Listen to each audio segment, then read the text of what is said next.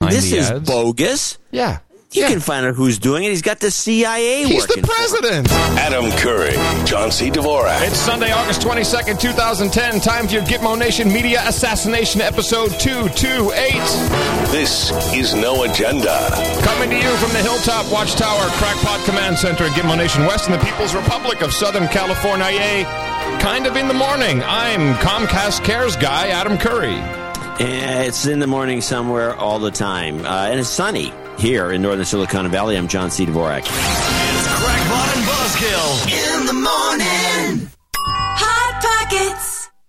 Hey, John. Hey, guess what happened? Uh, gee, Comcast went down. From, s- uh, well, I got up at 6.30. Yeah, as we do, And we all then- we all get up early on show day, on school Yeah, day. and so I go, and the thing is dead. It's got one light. It's just kind of blinking, blinking, blinking. And I, when I see that, it just looks like like oh great. yeah. And uh, so I uh, finally called Comcast and got a message that the whole area, uh, Berkeley, uh, Albany, El Cerrito, Richmond, and Kingston. Kingston, Jamaica. I guess because I mean there's a town called Kensington, Oh, they said Kingston. but they said Kingston, so I figured there was something's wrong in Jamaica. right. and uh, they said there was a uh, outage and it would be fixed, but they don't know when. So they went on. It didn't get fixed until just now, which is noon. Now, did you speak to anyone at all? No, it was all a message. As soon as you push the button to, to ask for somebody, a a message came up because they obviously scan your uh, phone number. Say, why Right. else would they be calling? Right. And so they probably got a huge bill for their 800 number today. Because normally you'll get someone on the phone and they say, "Okay, here's what I want you to do. I want you to uh, cycle the power on your router." Yeah, that. Yeah. oh, I, that. I hate that so much. That's so annoying. Okay, then what? Yeah. All right, so we're still a little discombobulated, but I have the clips. We don't have the uh, spreadsheet yet, so we're going to wait with executive. We have executive producers actually? Yeah, we have a we have a couple, a couple of executive producers and a couple of uh, I think a, yeah, and an associate. So we'll get to them uh, probably. I guess when we thank everybody uh, for sending uh, their help to No Agenda Okay. Well, Show.com. then uh, I can at least do some PR initiatives that have come in. Yeah, do that. Okay, so Brad um, bought a couple of domains, and I kind of like them. Uh, and of course, they're forwarding to noagendashow.com. Uh, he has let's vote for jobs.com and trainsgoodplanesbad.com, which I think is uh, outstanding because that meme will, of course, propagate. Uh, want to thank Mark, the donation dude, who uh, has been running banners. And these banners, John, are just outstanding. Um, he ran Yeah, I need to get some of those banners so I can put them on my blog. Okay, well, these are great. It's a blue and white banner, and it kind of looks like an ad for. It's a Google ad. It kind of looks like an ad for soap, just the color scheme, and it says, "In the morning, don't send blankets." and that has a little button value for value, and uh, so he's been sending uh, he's been sending people our way, and then. Uh, uh, oh yes, uh, noagendapr.com is up and rolling which is about time. That's another great site. Uh, it needs uh, needs some help to, pro- to to propagate the formula, but you can check that out. And uh, I just wanted to say that we have a new show at noagendastream.com, which uh, actually premiered in prime time, seeing as uh, Comcast was letting us down. Uh, Marcus Couch's Earthquake Machine, which is uh, pretty hard rocking for a Sunday morning. But Did uh, you get my note about supportnoagenda.com? Yeah, I did, but uh, I didn't focus on it. Okay, well, So, what do you want to do? Well, we should thank him for thinking about this idea, and we'll, well, I'll tell you what. What we'll do is we'll we'll get uh, go. This just came in. Yeah. it- it's an idea that we'll uh, what we'll do is we'll go back to him this week, and then we'll talk about it on Thursday. Okay. So um, we we will, uh, I guess, thank our executive producers uh, momentarily, but first we have to help uh, everyone wake up a little bit. Go out and propagate our formula. It is simple. Our formula is this. We go out, we hit people in the mouth.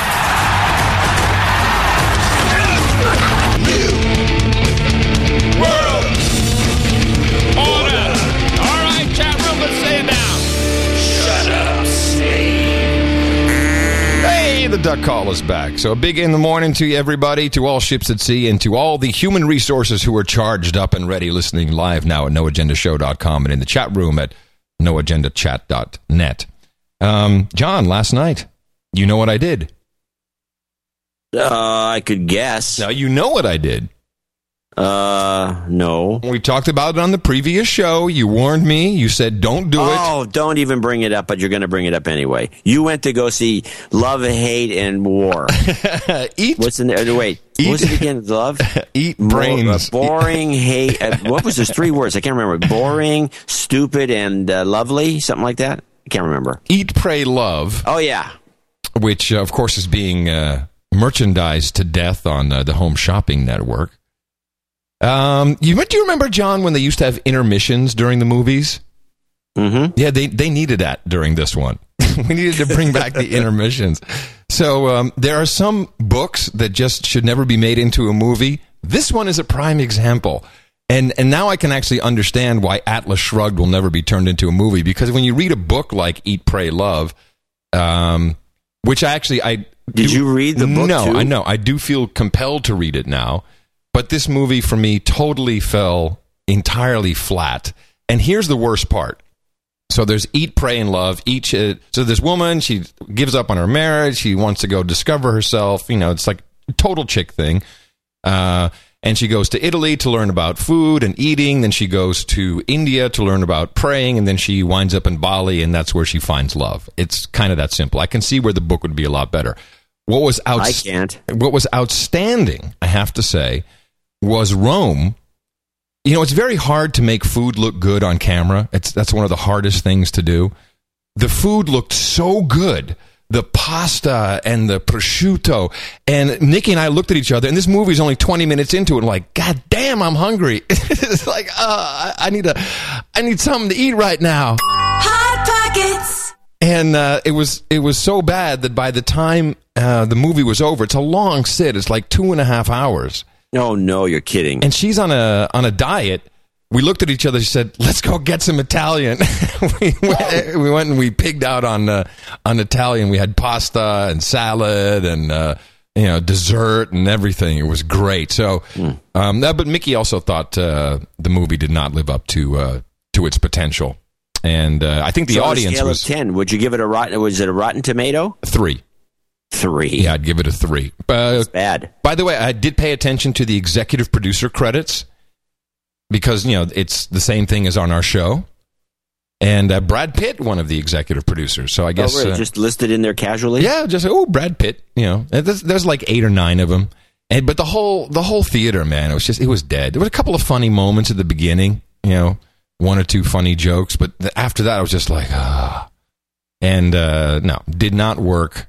Uh, I, oh, and very annoying for me was the product placement throughout the movie. Oh. Oh, I hate that, especially in the long. Oh, So she pays for something with her American Express card, and the shot is like you know that nanosecond too long when she's handing over the card. Um, Heineken and Amstel beer, the only beers drunk in the uh, in the movie, and the incessant use of VAIO Sony VAIO laptops. It's, it's like you know the, the gayest, weirdest, stupidest, clunkiest things to carry around the world. And yet she has one, and then all her friends who are at home and emailing her back have one. It's like, okay. It makes it too obvious. It does, and it's Sony Pictures, obviously, so that's why it's a Sony VAIO. It's just like, ah. But the, the, the credit card really bothered me. I was like, stop that. what was with the credit card? Well, she was paying for something with a credit card. It was an American Express card, but you know, and they the- showed the card. oh real yeah, up. oh yeah, yeah. They show the whole handover. You know, uh, of course. Uh, Oh, this sounds like a piece of crap. yeah. Well, I- I will say, um, it brought Mickey and I even closer together, if that is even more possible. yeah, I doubt it. Yeah. But uh, I would say uh, if you're going to go, eat before you go because you'll be starving by the end of this thing. After that Rome thing hits and you still got to sit through India and Bali, it's like, uh.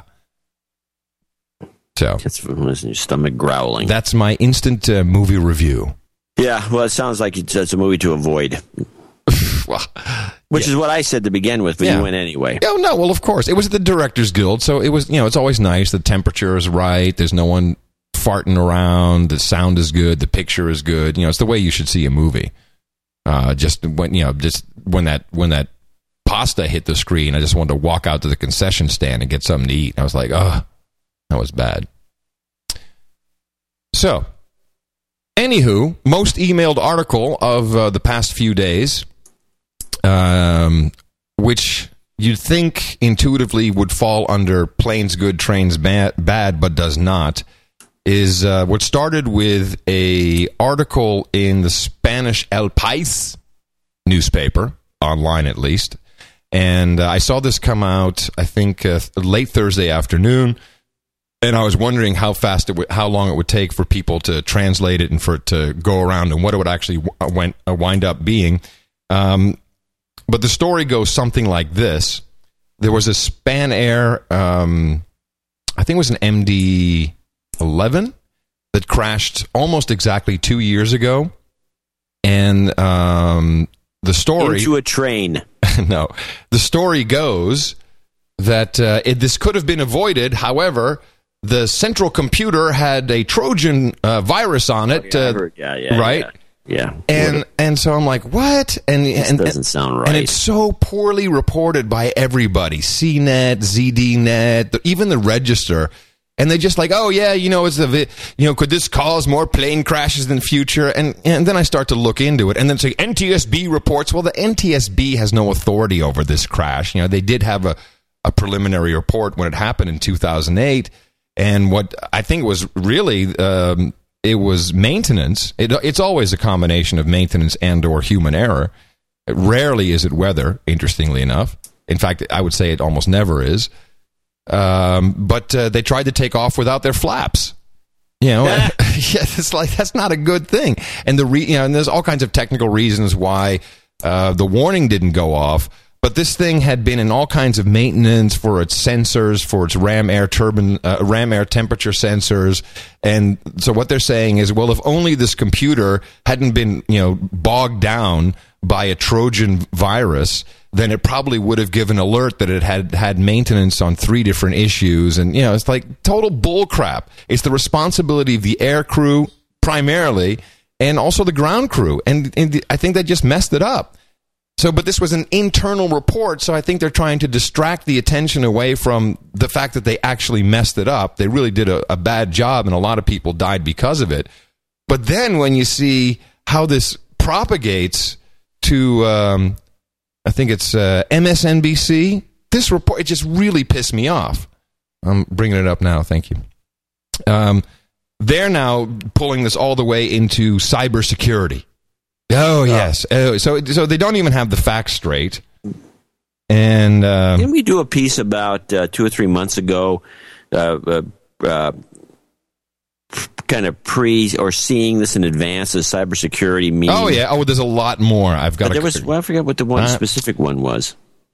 Well, there's a couple anyway, of yeah, them. this is all it's- bull crap. Yeah, so so MSNBC says, "Oh, the U.S. National Transportation Safety Board reported in a preliminary investigation the plane had taken off with its flaps and slats retracted. No audible alarm had, alarm had been heard to warn of this because the systems delivering power to the takeoff warning system failed.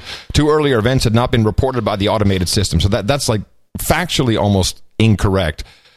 Uh, but then uh, the malware, malware on the Spanair computer has been identified as a type of Trojan horse. And then they talked to this guy, Jamz Yaneza, head threat researcher at Trend Micro, who of course make uh, antivirus software. And he's going to say, well, you know, the most likely way this happened is a USB stick. This is what happened with the International Space Station virus infection in 2008, or through a remote VPN connection. And then they talked to some other jabroni, Sami Saydjari, president of the Cyber Defense Agency, which I think that you, it should be illegal to name your company anything agency because this makes it sound like they're part of the government. And he's saying, oh, any computer connected to a network is vulnerable to malware infection. Standards have not been set to protect critical infrastructure. It could happen again and most likely will. So, um, Let's get if somebody out there can go now go get the domain name No Agenda Agency. yeah, that's a good one. It is. that is a good one. No, so, uh, so No, yeah. this is bull. I mean, okay, if let's start from the beginning. Uh, is this a PC?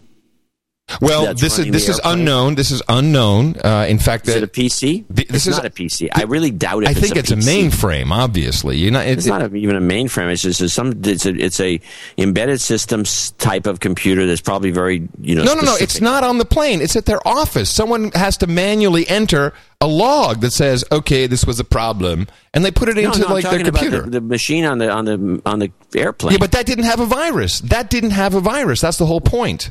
Oh, the virus. Oh, you're the virus me. is at the office. This is this Oh, is why it's so reading the stories of ridiculous. Some sort of bogus virus on the on the. on the- No, no. This is this is why it's so bogus because oh, this is even more bogus. Yes, this is my point. They, it's in a computer where they enter, they manually enter issues, and it norm, normally it would go ding, ding, ding. We've had three issues, three critical issues with this aircraft. You know, you need to look at it, oh, But but what be, viruses are up to? bec- because the the hard drive was slowed down, and maybe it might have been Windows. Who knows? Well, it probably was Windows, but it's bullshit.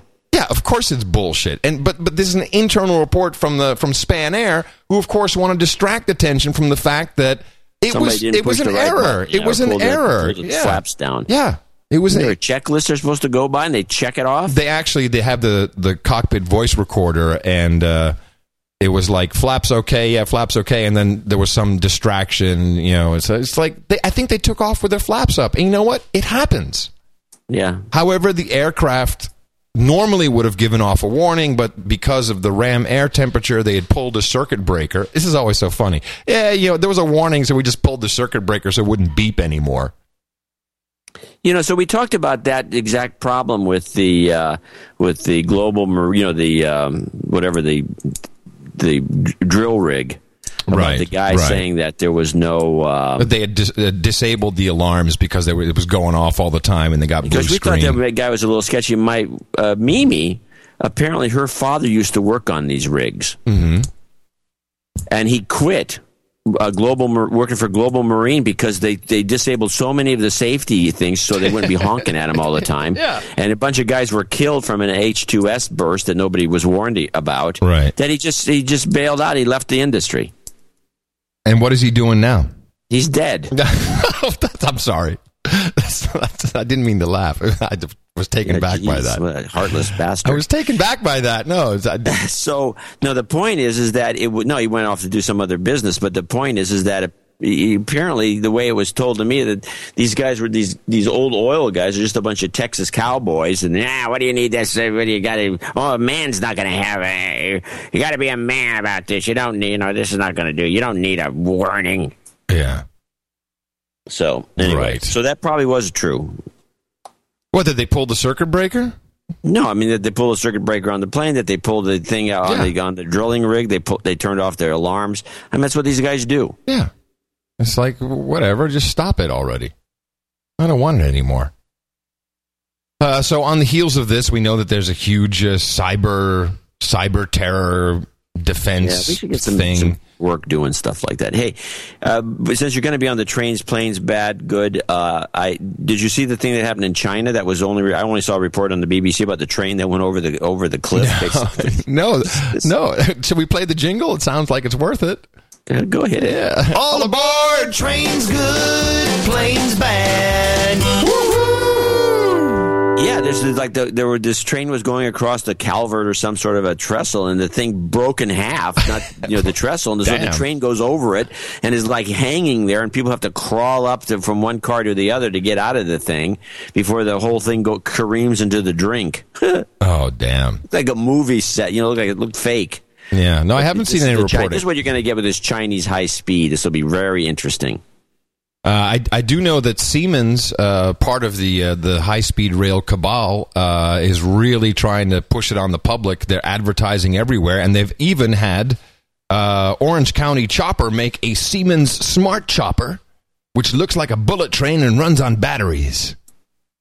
What? Yeah, they they had the Orange County Chopper guys, you know, from the reality show, make a chopper motorcycle oh, a for them. chopper. I thought Yeah. you meant a helicopter. no, make a a, a chopper. motorcycle. Yeah, that uh, that runs a on batteries. motorcycle. Yeah. It looks like a bullet train. Yeah.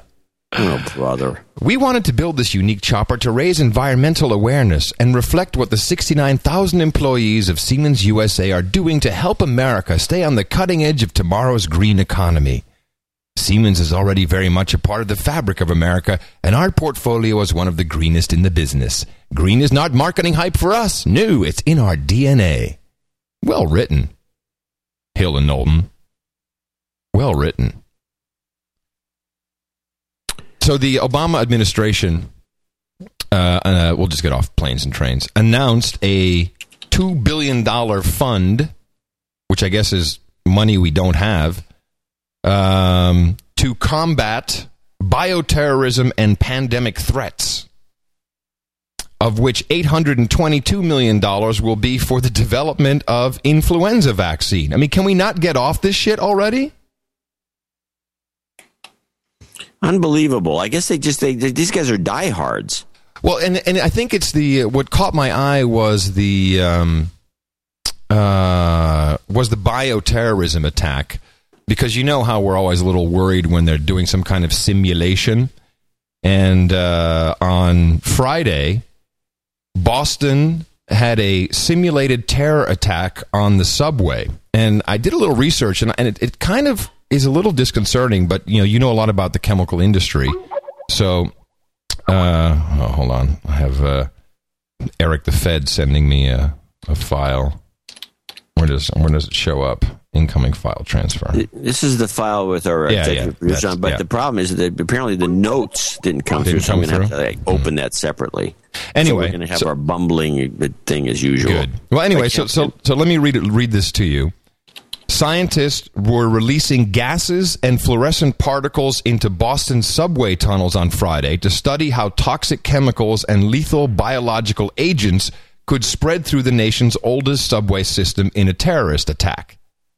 So, of course, whenever something like this happens, you know, they're always nearby and, you know, false flag can take place. This is always, we're always a little bit suspicious about this. But what Only caught my, because we've seen it over and over. yeah. What caught my eye is what they were actually spreading, John. Um, sulfur hexafluoride. Do you know what sulfur hexafluoride is? I used to. So, first of all, Where's my Merck index? It was, oh, I moved it. According idiot. to the IPCC, the Intergovernmental Panel on Climate Change, it is the most potent greenhouse gas known to man. it, So that, then why would they? Be, what was the? What, what- did they make an explanation for why they were? Yeah, because they, they were so they wanted odorless and uh, invisible gas to test how it would propagate through uh, the subway tunnels in Boston. That's their story. But then you read on about this sulfur hexafluoride. So besides it being completely against the entire uh, Obama administration's uh, idea of putting greenhouse gases into the air, it is it is not just a greenhouse gas; it is the most potent greenhouse gas there's also psychological effects. Another effect is the gas's ability to alter vocal sound waves. The gas can be inhaled in a small, safe amount and cause the breather's voice to sound very deep, effectively the opposite of inhaling helium. Oh, yeah, you can get that effect with any heavy gas. Okay. So then they also shot into the Boston tunnels perfluocarbon. Perfluorocarbon. Do you know what this is? You might as well tell me. Well, common side effects Doesn't sound good. common side effects. Uh, hold on a second. Uh, oh, I got the wrong piece here. Hold on, let me just pull up the wiki page. It's not good. you know, it's not going to be good. They use it in operations. Uh, they use it uh, when they're giving you artificial blood, and it's uh, oh, what's the side effects here? Uh, it basically makes here the side effects occur when the body is excreting, eliminating the fluor- fluorocarbon. Excreting depends on the vapor pressure. Um, it gives you here it is flu-like symptoms. wow. So you know, th- th- like this is not okay. And of course, no one questions this. You know, the Associated Press just reports this. Oh, yeah, we just put some uh, put some uh, perfluorocarbon in the air, which can make you sick, like you have flu-like symptoms. Literally says flu-like symptoms, and some sulfur hexafluoride, which uh, is like inhaling uh, helium in the opposite. And they're just throwing that into the air. It's, oh, it's okay. Don't worry about it. In fact, people asked, "Oh, if it has to do with security, I'm all for it." right here in the article. I think at certain times, this is we- how stupid the public's becoming. Yeah. oh, it's got to do with security. Well, better safe than sorry. yeah, yeah. I think at certain times we do get into a comfort zone. Americans are like that. We don't think something like that will happen. We have to get out of that mode. Well, guess what? Your government is poisoning you right there, They're- and they're admitting it and laughing at you. No, they're definitely laughing at idiots that make these comments. Yeah. So I, I just thought that was outrageous, and the fact that no one is even questioning the. Well, don't worry, it's invisible and uh, it doesn't smell. The so point is, is why would they put that in the in there if it's just a test? What are they gassing people for? it's a week long study commissioned by the Department of Homeland Security to figure out ways to quickly minimize the impact of an airborne assault on the nation's 15 subway systems and protect the nation's infrastructure. so why are they gassing people? What's the point? Do they take everybody that come out of the subway? Hey, how you feel? Well- I mean, what are they? What's the point of the gas? Well, perhaps uh, to start a new uh, uh, flu pandemic because you get flu-like symptoms. Th- th- Remember, I just told you there's a two billion dollar fund to fight bioterrorism and a pandemic. It goes hand in hand. You know, I, I'm very annoyed now.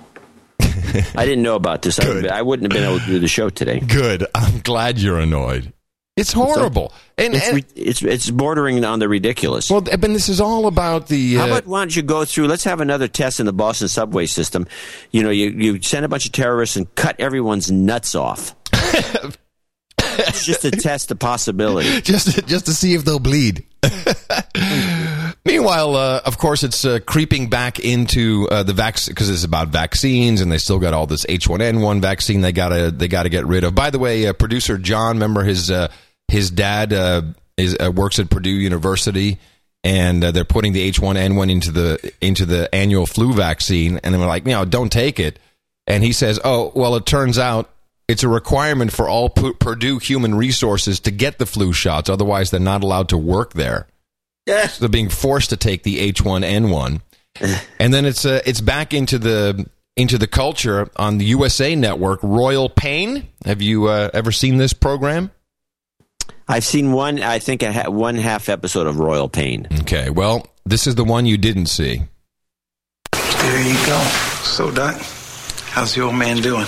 Better. Much better. It's a good thing you stuck around long enough to see his rash. Now, there's a sentence you just don't hear very often. Huh? I am curious how Maddie got whooping cough and the other kids didn't. Well, Teddy and Grace were immunized, but when Maddie was born, there was a lot of controversy over immunization. So we decided to err on the side of caution. right. Why ask a doctor? And Dr. Phillips was susceptible because. Because I've outlived my immunization. Another wonderful byproduct of growing older. But how did Maddie get it in the first place? She could have easily picked it up on one of your off the beaten path adventures. So when do you think she'll be well enough to travel? At least six weeks. I'm afraid your family trip is going to have to wait. Of course it will. We'll continue our adventure here, all of us together. Should be a great adventure. So tons of little memes in this. Just tons You of know, them. I'm sickened by this clip. it's so first is like why ask your doctor because your doctor knows best. Then it's like the old geezer because it's basically the grand grandpa. He had outlived his immunization for whooping cough. So you, so Sure this this is this is a message to you, John. We're looking at you, Yeah, son. Sure, he did. Son, you you got to go back and get some shots against whooping cough. you got to get your shot. You got to get your shot. And then it's like, well, you know, you can't travel. Six weeks, you can't travel. That. Slave. yeah, exactly. Slave. You cannot travel, slave. It's bad, right? It's terrible. Yeah. I didn't. Now I'm sorry we started doing the show even though it's late. We we uh, we should have. Yeah. Well, th- I'll just finish up because you know the, Well, just bring out the last depressing piece of information you dug up this week. Okay. Well, no, this is just staying on this vaccine stuff. So the superbug uh, that was found in the United Kingdom due to medical tourism. Oh yeah, I forgot about that. Whatever happened to that guy? Well, no, it's it's now spread to Canada. oh, So now it's uh, been found in Canada in someone who actually had some medical work done in uh, in India. So you know this is uh, you got to stay here and you got to you know the insurance companies have to soak you here and uh, you can't go can't go anywhere else. It's got to all happen here. And in Wales, news now leaks out that uh, the Welsh uh, government was so worried about the pandemic that they had uh, actually prepared mass graves for uh, 40,000 people. it's not like they have uh, closed those graves up, by the way. Uh, p- Really? part of the Wales Mass Fatalities Plan. Uh, this was uh, acquired under Freedom of Information request. Uh, and of course, this is all coming out days after the flu pandemic has been uh, deemed no longer a pandemic by the World Health Organization. Um, but they uh, they essentially uh, expected, uh, or they actually have the number thirty seven thousand and seventy four victims of the Welsh population to die of swine flu.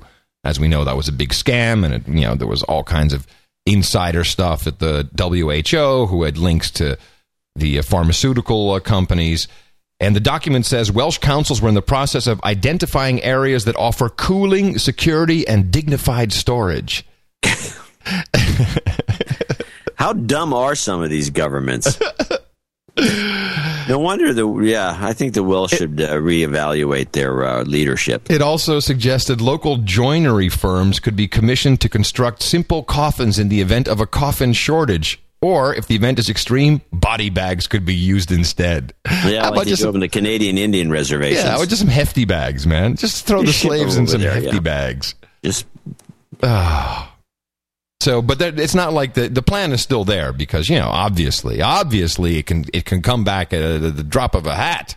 Can Oh, happen yeah. any, Any moment second. now. Any and you know, they're, they're working on the they're working on a better version of that uh, bug now in a lab someplace. oh yeah. Well, they're they're mixing it with uh, the H five. That's what they really want to do. Yeah, do. they, they're mixing it with the, with the bird flu. Absolutely. Yeah, no, it'll it'll happen. It's just a matter of time. Don't take those shots, people. So, uh, on a similar note, went to the theater. Why do we actually do this show? We just sit here and piss each other off. Bed bugs attack. Play it. Oh, hold on a second. I wasn't prepared for that. It's a teaser. Ooh, nice. Yeah, I've I've actually seen some of these reports. Coming up, it's a feeding frenzy on the move. Bed bugs are giving people nightmares. Over the last 10 years, their population has been exploding. Uh, tonight, we know why the insects are crawling out of beds and into movie theaters, and classrooms, and more. I've seen a couple of these, and they feel itchy? Yeah, no, I've seen a couple of these. I think the mattress industry is behind this. I'm wondering who's behind it because there's somebody behind it. There's too much of this publicity. It's making this huge threat, and yeah, maybe there's bed bugs all over the place, but they uh, they seem to be getting a lot. The bed bugs seem to have a PR agency working for them.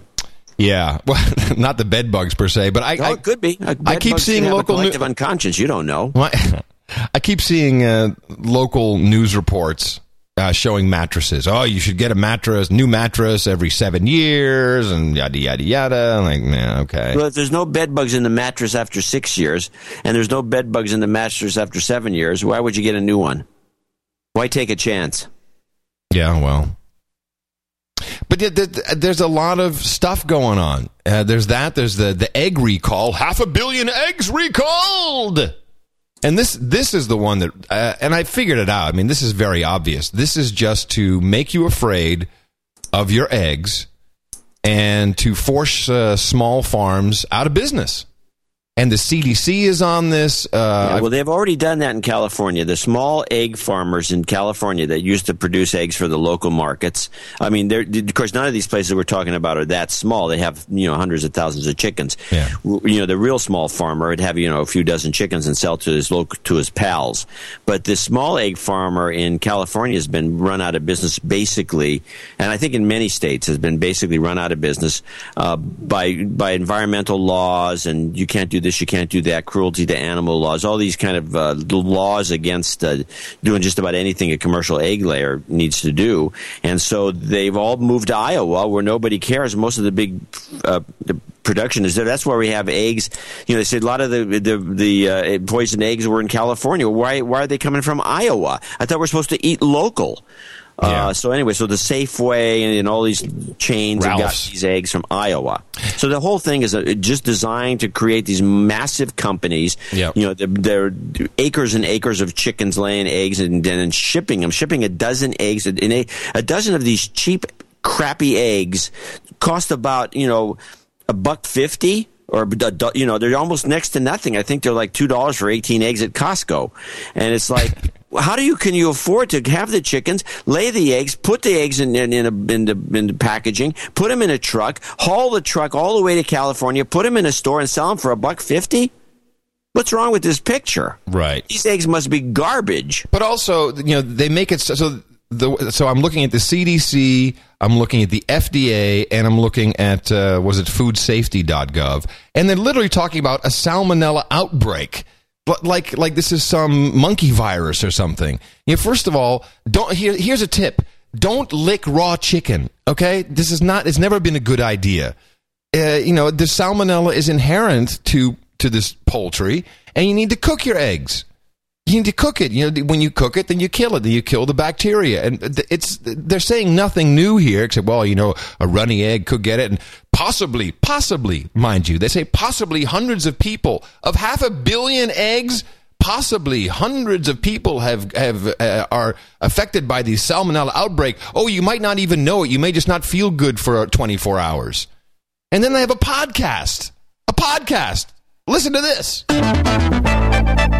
This podcast is presented by the Centers for Disease Control and Prevention, CDC, safer, healthier people.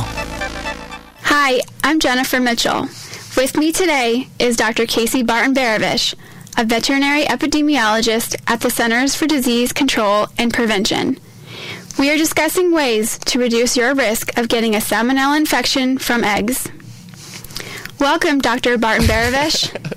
Thanks, Jennifer. It's a pleasure to be here. Dr. Bart. Welcome, John. How, how are you today? I am good. It is a pleasure to you have you on the, the program. It is absolutely fantastic. So it's completely scripted. It's funny when you listen to it, actually. It's just funny. And uh, it's just fear, uncertainty, and doubt. It's what the the software industry, computer industry uses all the time, or used to use, used to be effective. You know, almost any place in the country you go, there's somebody selling, you know, fresh eggs from their own chickens. Yeah. Well, that should be encouraged. Well, they actually, instead- I was going to say, they actually say if the eggs are dirty, don't eat them. oh, that's bull crap. All eggs are. When a chicken lays the egg, It's dirty. I know. I know. it's a dirty egg because it comes out of the butthole. I, I don't know if it comes out of the same uh, orifice. It does. It Really? Yeah. Wow. Well, that's that's awkward. Yeah, well, so the chicken's got some chicken shit on it, or the egg's got some chicken shit on it. Generally, I thought it came out of a different orifice, Nope. and there was just like some nope, extra, nope, extra, nope, you know, like nope. oh, I'm- squeezed an egg out, and then just I, I pooped a bit on it. no, No, so it, it actually comes out of the it's a poop dual hole. purpose hole. it's a three input chicken. This is awesome. That's why it's covered with chicken shit. I mean, what other reason would there be? so it said, "Don't eat dirty eggs." Like, don't eat the brown acid. Don't eat dirty eggs. Seriously, they're saying, My- "Do not eat dirty eggs." Well, you shouldn't eat it. Well, generally speaking, when you have a lot of eggs and you have your own chickens, the, the eggs are not all of them. By the way, so every once in a while, there's a real clean egg laying around, but they're, just, they're generally a little grimy. You put them in some water and you soak them, and then you scrub off. You try not to scrub. There's also a little weird coating that's on the egg that seals it that you don't want to scrub off, so you don't want to use soap or anything, but you just want to scrub off the chicken shit. Yeah, of course. And then the egg, then you put the eggs in a carton and put them in the refrigerator, and they're good to go. After a few days, you cannot eat a fresh egg. Restaurants are now being strongly advised to use pasteurized eggs in any and all recipes. Oh, that's disgusting. Yeah. And Well, they, that means what's it do? What just make it a hard cooked egg? Yeah. So um, yeah. actually, I think what this is. Okay, here's where here we go. I, am getting it now. I'm getting the. it's uh, salmonella enteritis. I'm getting it. I'm getting what we're headed for. Here's, here, CDC outbreak investigation of salmonella enteritis outbreak. It's an outbreak. We've got chicken shit making you sick. I- I've got. I've got who's behind it. okay. There's a number of large corporations that make gamma radiation equipment that is used to sterilize food. Hmm. And it's been a known fact that they, you know, that the public, unfortunately, gamma radiation is pretty safe in terms of like, it's not, you know, it doesn't irradiate anything. It just kills anything living. And it also alters, maybe alters enzymes and does things Isn't like that that. what they use at the airport to scan you? No, God, no. it dropped like a fly. okay. So gamma radiation has been used in Europe a lot. When you buy milk or uh, dairy products, they say ultra pasteurized. Mm. That's what Uh, pasteurization is. Is they nuke it? Yeah. Ah. Uh, ultra pasteurization is a process of nuking it with gamma radiation from one of these pieces of equipment. Very expensive gear. And the food goes in, it gets nuked, and then it comes out, and it doesn't have any. All living things that have anything associated with that food are dead. It, but the food is not radioactive. But the industry for years has been, you know, it has, there's a bad. It has a bad rap because you know it's got big radiation signs all over the place, and people think that if they irradiate the food, then it's going to come out radioactive and glowing, and it's going to give you you know cancer, which is not going to do. I mean, not from radiation, that's for sure. So uh, they've been trying to. Uh, scare the public as much as possible into to adopting these this piece these pieces of equipment It'd be perfect for the egg industry, and the beef industry wants to use it. And uh, I was always thought that you know the best way to sterilize things is to let this gamma radiation stuff come through. But then I slowly realized, and it's the same thing with raw milk. Mm-hmm.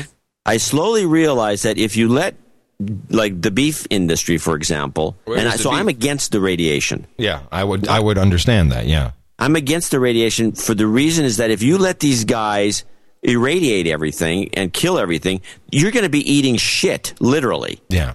Because they're they're It's not dead. It's dead. The, the food is dead. Yeah, the food's dead. Well, the food is dead, A. But the fact is, they don't give a sh- crap about keeping it clean. If it falls on the ground and lands in a cow turd, what difference does it make? It's dead. going to go through the radiation gear. Nobody's going to get sick. They're just going to be eating Right. Shit. You're just you're just eating carbon essentially. Dead carbon. No, you're not eating dead carbon. There's no difference in the protein structure after it goes through the radiator or radiation device. The radiator.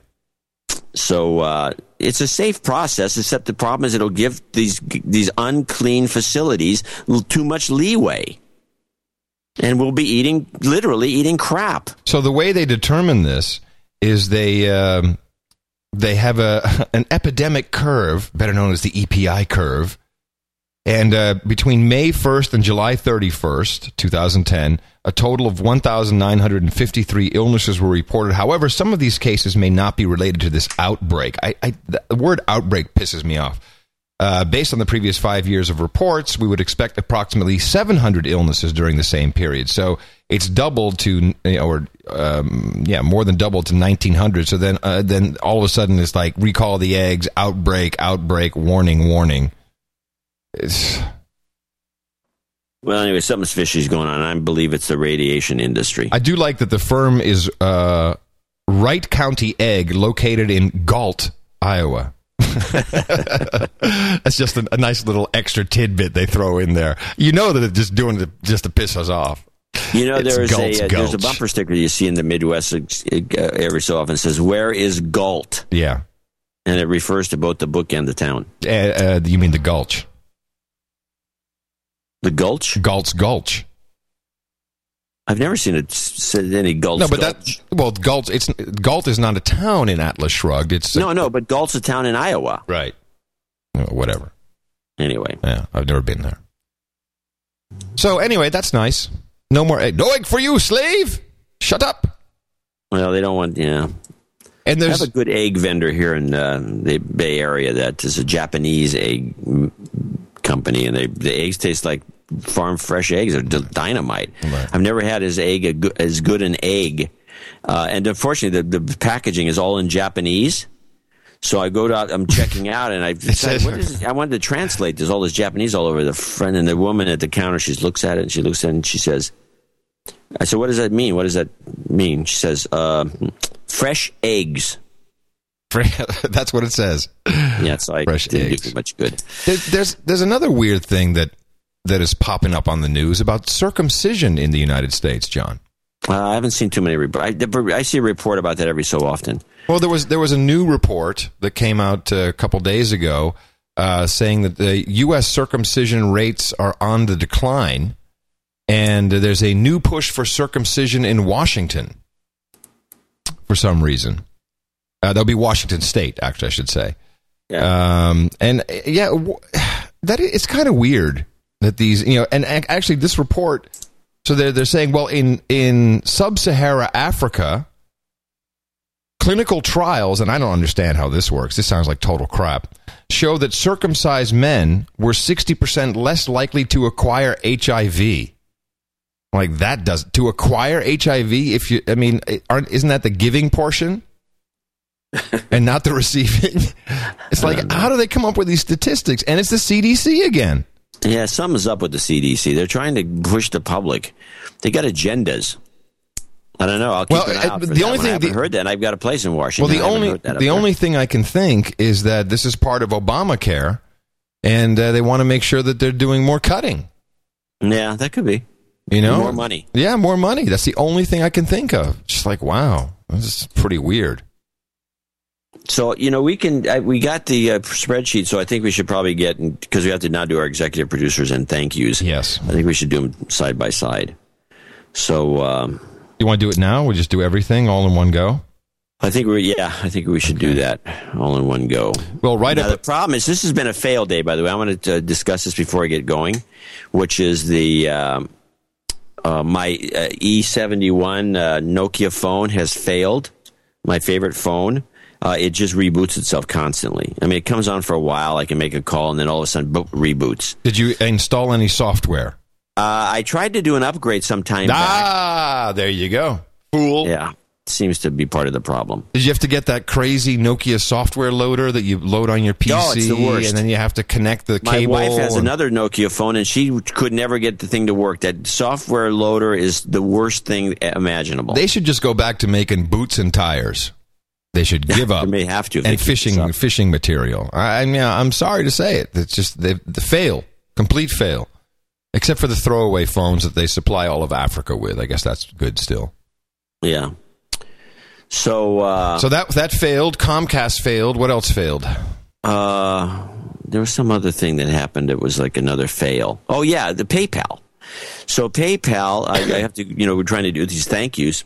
so I send the uh, CSV file over to uh, Eric, and he uh, real, says that the, the, the that the comments, all the comments that people said, didn't come through at all, which makes no sense because it's part of the file. Unless somebody put a really long one in, but I didn't see it, uh, which sometimes screws things up. So that's another one. So I figured this is just a fiasco of a day. And uh, yeah, okay. So we don't have any comments. That sucks. No, I can go and pull them off the real original file. Oh, so th- so what you did is when you say to PayPal, send me a, an XLS file. That's when it didn't send. It didn't spit out the comments. That's what you mean. Yeah. So let's thank our executive producers. In this case, we've got uh, um, Sir Paul Couture, of course, at the top of the list. Yeah, and he has a comment. He says, "This is for executive producer credit this week, holding back reserve, blah blah blah, from the from the coins. Mention uh, that the coins will be shipped to those that order on the 30th and 31st of August. Nice. August, and ask people that want a second coin design." Uh, contact him and ask people that want a second coin. I think is what he's meant designed. Uh, contact webmaster at noagendacommunity.com or tweet to no agenda fans in Right. the morning. So, um, uh, is he, is he going to do another you want him run? to do another coin, different design for the Right. second batch, right. send him a note. Cool. Well, And we, so we, we're very appreciative of everything uh, Sir Paul Couture has done for the show. And he gave us uh, absolutely uh, three thirty three thirty three. So he's the executive producer and And a then- patron. and, and patron, I guess, to say the least. And he's uh, given that executive producer to himself, Sir Paul Couture, and then uh, Jacob Smith from Tacoma, Washington, is the associate executive producer at 222. And uh, I don't have. Do I have a note from him?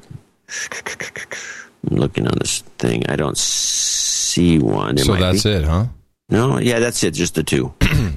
um, he, yeah, he has a note. This is my lucky number two two two in Hebrew, means the voice of God. Really? Yeah, you Nice. two are the voice of truth. Oh, I was going to say, please, you know, e- easy on the God stuff with us. I mean, we're, we're good. We're good. We're not that we good.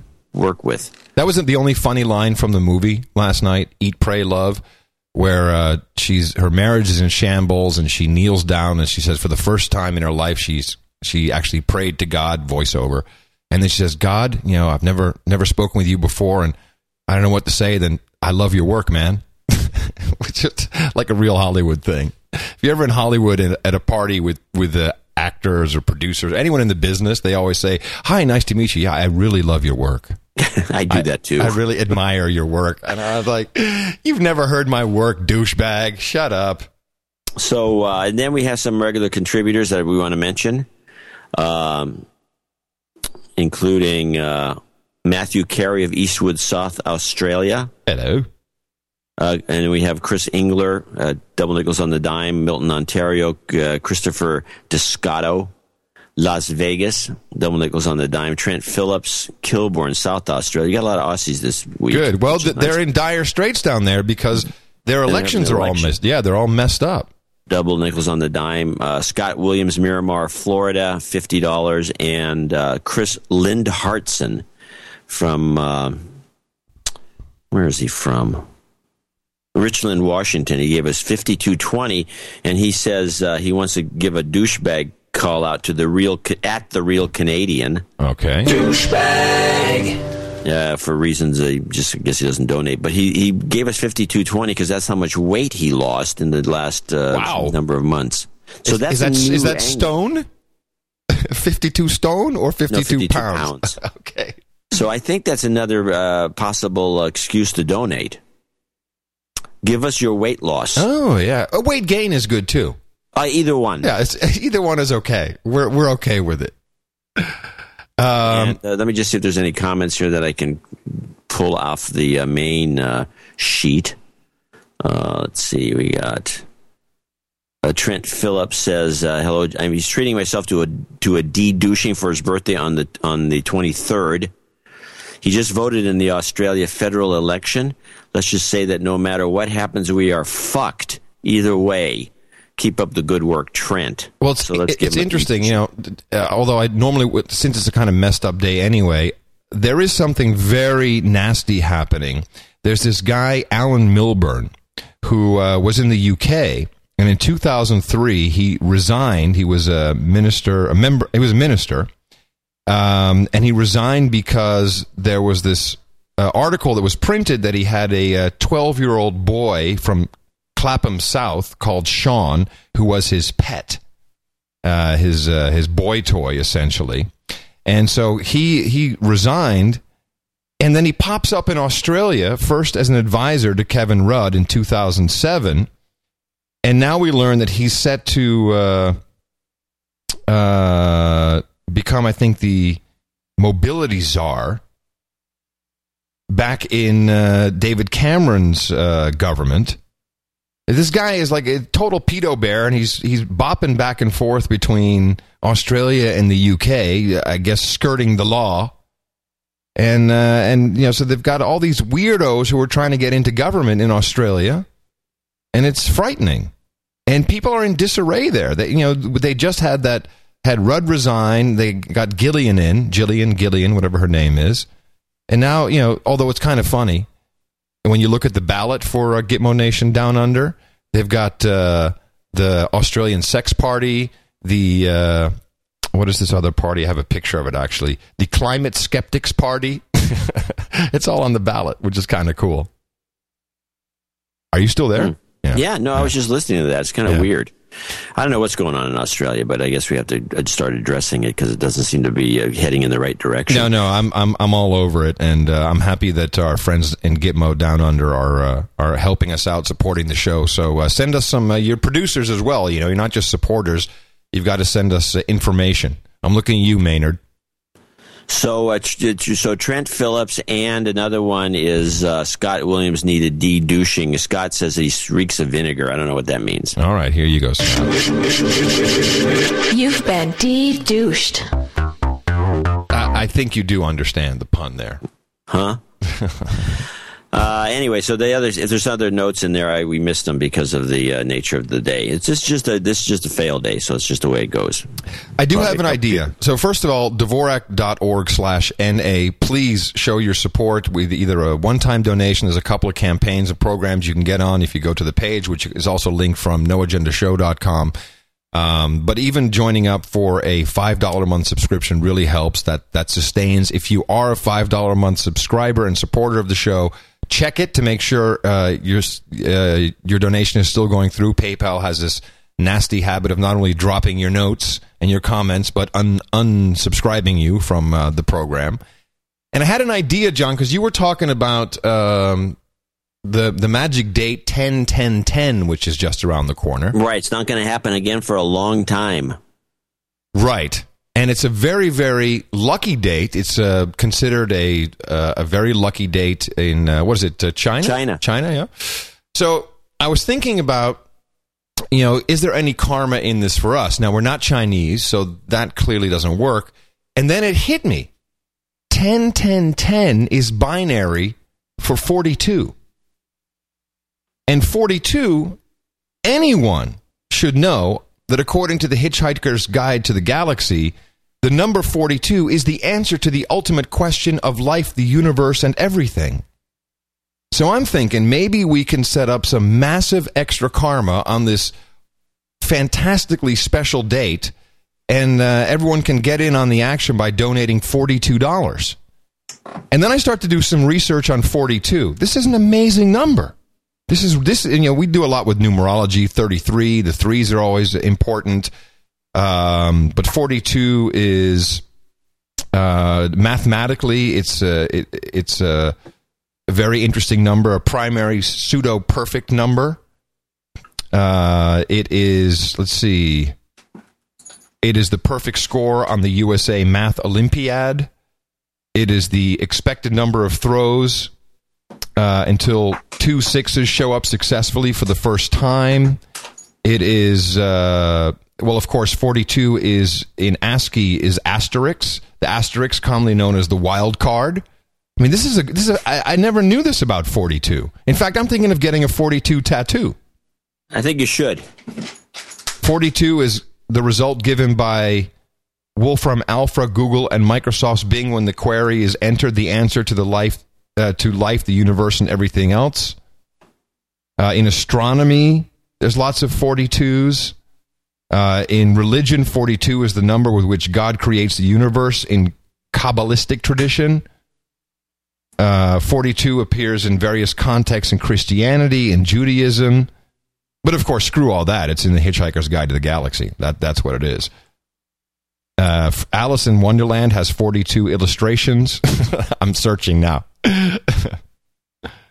well, I think we should doc- document all this, put it on a page, and we will do our 10 10 10 uh, special. Uh, uh, will you put that on the page so we contribution, can? Yeah. Yeah, it, it, should be. I think we should do like. Well, I think you should have a page dedicated to it. I don't know it should be on That's a good page. idea. Well, there's a huge wiki page, which is just unbelievable. I had no well, idea. Just take, yeah, okay, we'll take, we'll take uh, uh, generously from the page, which is a wiki page, and, uh, and we'll make it our, our autumn promotion uh, fund drive, fundraising drive, uh, using this uh, the 42, 42? Theme, and target everything for 10 10 10 day. I like it.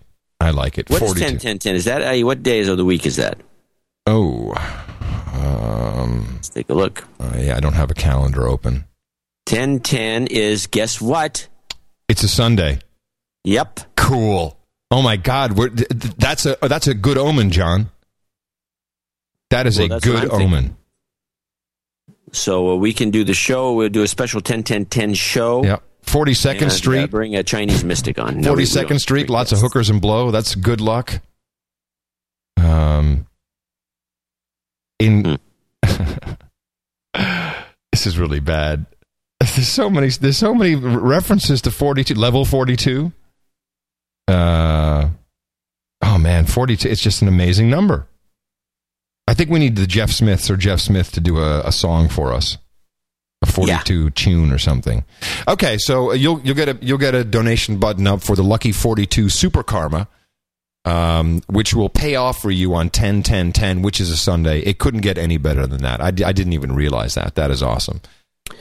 All right, so back to the show. But before we do that, we should one more plug out there, Dvorak.org slash NA, uh, channeldvorak.com slash NA, and noagendashow.com will get you to uh, uh, one of the donation sites.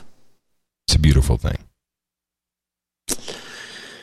so anyway, let's see what we got. Well, you got some clips, and I got a couple other things. Uh, let's take a look at these clips. Maybe um, oh, you know, just kind of like kind of real news, but not real enough to play the jingle. Um, yeah. We have well, we have some sort of a level of real news. Yeah, yeah, we do have a le- we do have kind of a level. Here's uh, here's what happened. You know, so we we had the N word discussion with Dr. Laura Schlesinger a couple days ago, and uh, I actually had some good email conversations with people. Um, really appreciate uh, all the feedback people gave, both positive, negative. But you know, there was no hate, and there was a lot of uh, yeah, just good discussion, which I always like seeing. But uh, then this pops up this week. Jennifer Aniston and the R word. You don't know what I'm talking about. Take a listen to what she said. She was on live with Regis and Kelly. She's talking about uh, her issue in Harper's Bazaar, a photo shoot where she was posing to look like Barbra Streisand. Take a listen. That's one of her classic just photo copied. poses, and, and that is Jennifer Aniston. Yeah. And with all these fun wigs, and it was, and you know, that funny girl. And so it was just like, it was just fun. You play dress up. I play dress up. I do it for a living, like a retard, but. Yeah, she said it, and you can hear that. Yeah, you know, the audience didn't respond. Regis and the co-host, they didn't respond, but people, they are responding. Advocacy groups are saying it was extraordinarily offensive and inappropriate, and she's been in the headlines a lot. I mean, this Bill O'Reilly thing with her Oh, yeah. saying, you know, this is the new form of mothers, referencing to the movie The Switch. So, Which comes out this weekend, right? So all this full publicity. Because it kind of reminds me when President uh, Barack Obama said about Special Olympics, when he was making fun of his own bowling, and that caused an we've heard So- Rush Limbaugh say it, we've heard Howard Stern say it, people say it a lot, but she is under a lot of criticism right now. Yeah. So, so she's got uh, a movie coming out. So this is, of course, actually really good.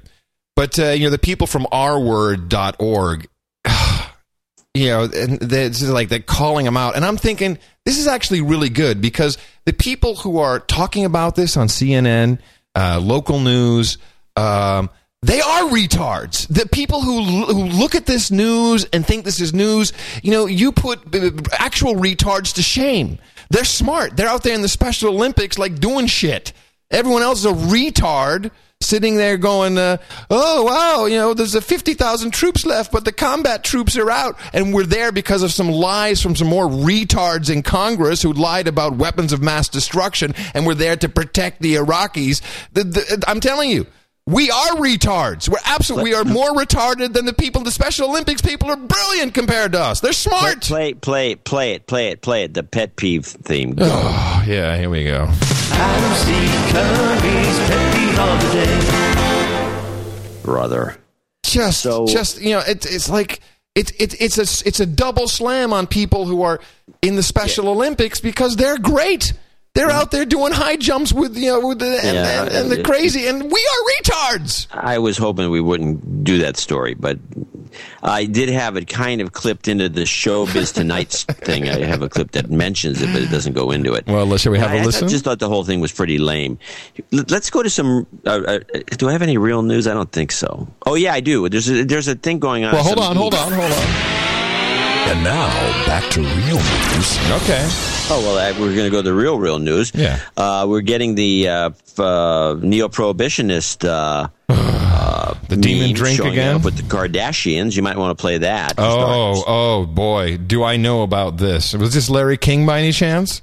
yeah. With, Oh, yeah. Vodka. I'm into vodka. these Whatever's days. in the house. That's right. Whatever you got. yeah. Uh, They're um, kidding. Yes, Bruce. You. No, Not I'm a kidding. beer. I I have one beer is my, my limit. I'm not. I don't. I don't really drink. I've been married to him for 20 years, and I don't think I've ever seen you buzzed. No. That's Ever. nice. And a great word, Buzz, by the way. What a great new episode. Good, Bruce. Being a mother, has it changed your desire for alcohol? I'm still breastfeeding, so that solves that. Which is a lovely visual, by the way. Thank, Thank you. Oh, for the show. Not when she You're comes. so sick. Yeah, now when she now when she's got the pump going. I was pumping that. Do, do I really have to listen to all of this? No. No. They go back into the alcohol thing again. It's a, Lopez is perhaps the worst interviewer in the world. He makes nothing but kind of lewd sexual innuendo. Yeah, it's like, oh, that's a great visual. I'm thinking of your breast. Uh, uh. no, he's, he's it's, it's so sleazy, and he's Douche. got a sleazy look. He just looks like yeah, he's greasy. He's a douchebag. So, um, Mickey follows. Uh, this is like her crack. She follows uh, the Kardashian shows, and I, and I, I can't help but watch because you know immediately you're into alpha Yes, state. can. No, I can't. you can shoot yourself. I might have to. Um, but I we had this discussion just the other day. I said, you know, I don't even believe that her husband is an alcoholic. I, I don't believe it at all. You know, he's in some fake, uh, some some fake therapy with a fake therapist. And what kind of therapist lets him film, lets him actually tape the therapy session? Where he's going like, well, you know, you have to give yourself permission to heal. It's like bullshit. I, I think the whole thing, particularly the drinking thing with Scott, her husband, is fake. But there's a, the movement continues, John, because now uh, everywhere I'm seeing drink driving ads, drunk driving ads with motorcycles. Have you noticed this? No, I not here. Oh yeah, no. This is the sound of a popular American motorcycle. It's the sound of freedom, the open road, really good times. And this is what it sounds like with a drunk guy in it. How do you like the sound of that? Cops are cracking down on drunk motorcycle riders. If you ride drunk, you will get caught and you will get arrested. Drunk riding. Over the limit, under arrest. Paid for by the U.S. Department of Transportation. It's like. Why is the U.S. Department of Transportation wasting the taxpayers' money on this? Because apparently there's an epidemic of drunk motorcyclists out there. You know, of all the things in the world you want to do on a motorcycle, is drive drunk. Drive drunk. I don't. I mean, I, I. This just sounds like I don't think it's true. I don't think. Maybe so there's either. something coming against motorcycles now. Maybe there's. Oh, some, there's probably, yeah. By the way, that doesn't sound like a Harley. I just want to say, I, I know sounds pretty good. It sounded more like a rice burner, one of those fake like Honda things. I don't know That's it supposed to look sounded like a Harley. Pay much attention to it. Slave Mark from uh, Colorado uh, writes in and says, I've been amazed the greed of the crime industry supported by government to keep us slaves in line. In Colorado, over one third of our population has an alcohol violation. One third. Now you can get two days of mandatory jail for having one drink and walking to your car with your keys in your hand. The trial lawyers, interlock companies such as Guardian, Mothers Against Drunk Driving, BI, and others snuck through increased penalties a few months ago, but of course the sheeple don't care. Anyway, Mark lives just a few miles from uh, BI, bi.com, and uh, he's going to go uh, record. No, the people in Colorado are essentially under attack by their own government. Go to the blog, Dvorak.org slash blog, and look back a few days, and you'll find, if you haven't seen the, the, the two cops who beat the crap out of some dog walker. Yeah. Uh, this guy's walking his dog uh, casually across the, you know, across the, uh, um, like a little bridge. And these two cops pull over some guy, supposedly, and the guy's within earshot of hearing this. These two cops pull over some guy who they claim r- ran a stop sign. And the guy, the dog walker says, Hey, I saw you. You stopped. It just, you didn't run the sign. If you need somebody to testify in And they court, tased him, there." right? Let me guess. They tased him? No, they just beat the crap out of him. Really? And, and Yeah, it's on the video? Where's it? How, how did the video get made?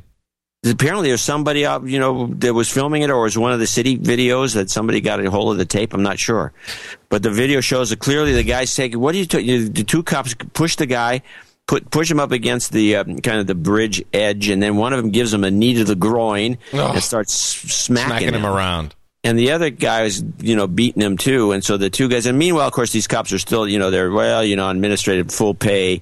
And, well, we're looking into it. And the di- district attorney's going to do nothing. This is the, this is the situation happening in Colorado, which has become a, a, one of the worst police states. I never liked that state. You know, speaking of, of video recordings of stuff, so I, I was watching, I don't know exactly what I was watching, but it was some guy, some retired admiral or journal, journal, general or colonel, whatever it was. And he was talking about how the war, because of course, you know, now we're out. All combat troops are out. Bullshit. Um, and he was talking about how the war in Iraq basically upgraded our military infrastructure. We went in with poor flak jackets. Now we got great flak jackets. We went in with shitty cars and trucks and tanks. And now we got fantastic armored vehicles because of all these IEDs. And then they're showing all this footage and it's, uh, it's, you know, shot from a hilltop and you see like a tank move along and boom, it blows up with an IED. Then you see a personnel carrier. It's like boom, it blows up with an IED. Who's filming this? And how is that video getting onto CNN? And, and and it looks to me like it's military footage. You know, are they just sitting there waiting for something to blow up, or is it staged? I mean, it doesn't look. I have no idea. I would guess staged in some instances. It's not shaky cam Al Qaeda shit. That's not what it is. I mean, it's, it's like static. It's there. It's pointed. It's like right, right in the road, and then you know a jeep comes along and boom, it, it blows up. You know, it's a shocking sight. I'm just like, who is filming this? Where does this video come from? The Al Qaeda posted it on the web somewhere. It's pretty good quality. Yeah, it seems unlikely. Well, you know, there's a lot of setup stuff going on. We were watching a news report last night, and the, the clip here is troops. Uh, and it was showing a bunch of guys what they think about now leaving. And, and this was so staged, and the guys were so stupid. It was weird. The guys were, there were three different guys, and they were, they were standing there extremely well lit, professionally lit in the middle of nowheresville. Uh, and each three of the each three of the three guys had the exact same T-shirt on. That was a gray T-shirt that had said "Army" across the front, the kind you can buy in you know different places. Right. Did they have makeup on as well? I would think so. Yeah. But listen to this little report and listen to the one guy who's just, I mean, I don't know why they couldn't find somebody that could actually be, could enunciate. And then again to train Iraqi forces last year. It's all excitement. Just one more step to get home. We came, we saw, we we helped people, and now I feel good. It's been a reward to to see the Iraqis really take things on their own.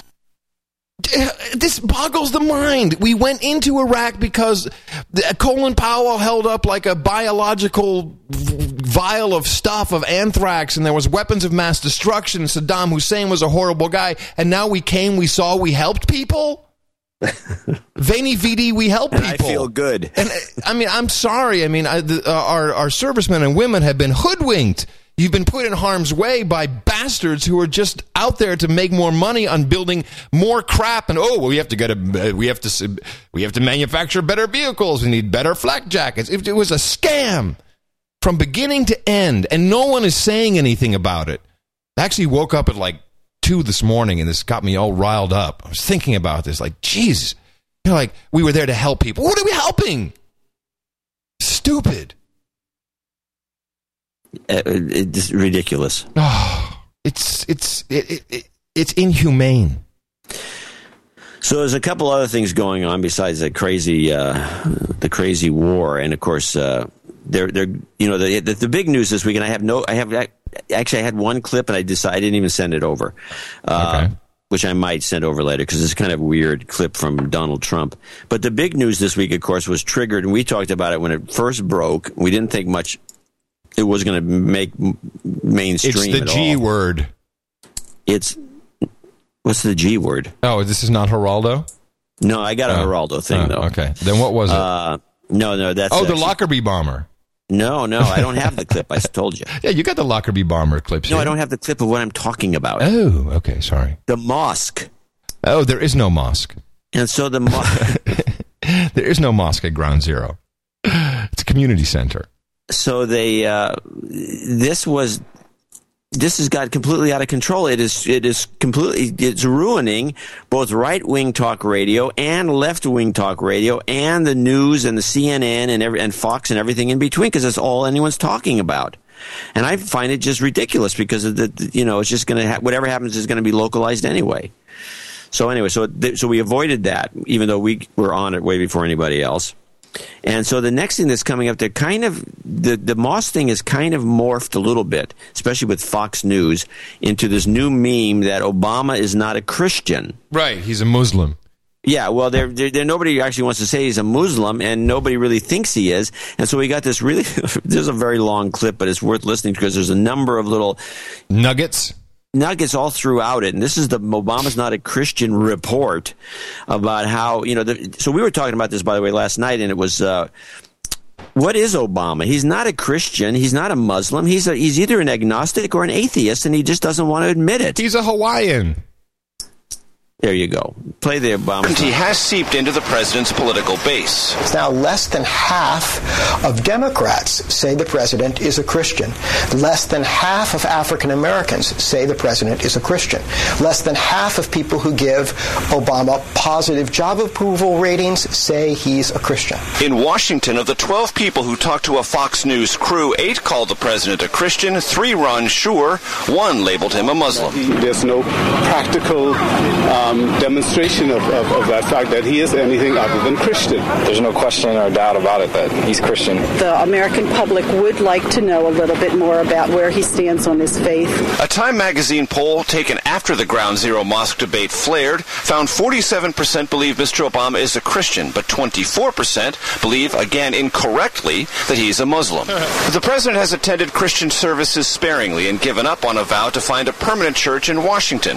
This after a campaign season decision to quit his Chicago church. That's uh wait a minute, did he just say incorrectly? Incorrectly that he's not a Christian. I didn't hear that. Yeah. Yeah, it just dawned on me. Listen to this. Sparingly and given up on a vow to find Hold on. No, he said incorrectly Muslim. Oh, okay. Well, so he's basically saying that he's he's not a Muslim. It's Yeah. incor- it's incorrect. Right. Okay. but 24% believe, again incorrectly, that he's a Muslim. The president has attended Christian services sparingly and given up on a vow to find a permanent church in Washington. This after a campaign season decision to quit his Chicago church and sever ties to longtime pastor Jeremiah Wright. Mr. Obama now prefers private Christian services at Camp David. Also, Mr. Obama plays a lot of golf on Sundays. Still, I know he prays at Bohemian Grove. So he said he he's got. A, there's a couple other things that come up. You know, he people plays like golf to- on Sundays. he plays golf on Sundays. But he, uh, the mention of Jeremiah Wright, and this also comes up in the conversation, is that, you know, all this Wright had this horrible, these horrible anti-American sentiments, and Obama was, Right. Obama, I don't think ever went to that church. They probably showed up once in a while. And that was that. He's not, he doesn't go to church. Hello. But anyway, there's a, there's a funnier nugget coming up just a little further along the line here. All right. scholars find these new poll numbers baffling. It just seems ridiculous to me that he would be considered a Muslim by anyone. I mean, it's we're in the middle of Ramadan right now, where Muslims are fasting from dawn until dusk, and we have our president stuffing his face full of ice cream. In addition to that ample visual evidence, the White House says the Yeah, president receives an email And, uh, prayer devotional every day. and uh, turkey. Turkey stuff in his face. stuff, yeah. So he's anyway. The the whole thing. It's It's a distraction, brought- John. It's just a, it's No, a no, but no, this, distraction. this is because these guys are just looking for something. To, they're just trying to slam this guy. But the point is, is that Obama brought this on himself by even just saying anything about that that mosque. Like, can- to be fair, um, the idea of putting a mosque next to ground zero, I think Americans have put a lot of ground zeros next to mosques.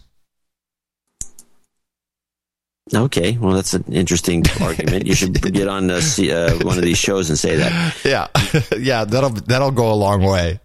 anyway, he, somebody pointed out that that it looks like uh, uh, Gibbs and uh, Rahm Emanuel and all his advisors have been on vacation for the last week or so, and Obama took it upon himself to, you know, give the pro mosque speech and then have to back down the next day, and he's just made a botch of it. I mean, you know, the guy should just do some real work and stop yakking about things. Guy can't stop talking. So I did uh, watch our president's little show uh, yesterday. I caught the end of it. You caught the end uh, of the caught the end of it. You mean of his uh, his his speech to the nation? No, no, the one that yeah, the little one he does on uh, On the little on Whitehouse fireside chat. How can you catch the end of it? Isn't it? it is it broadcast anywhere? Isn't just? Uh, It's isn't on just, C-SPAN. Oh, really? Yeah, it was on C-SPAN uh, two, I think. And I just caught the end of it, and then I got to see some crazy, uh, some some guy trying to rebut it. He had nothing to say about what the speech was really about. Well, it, wa it was kind of annoying.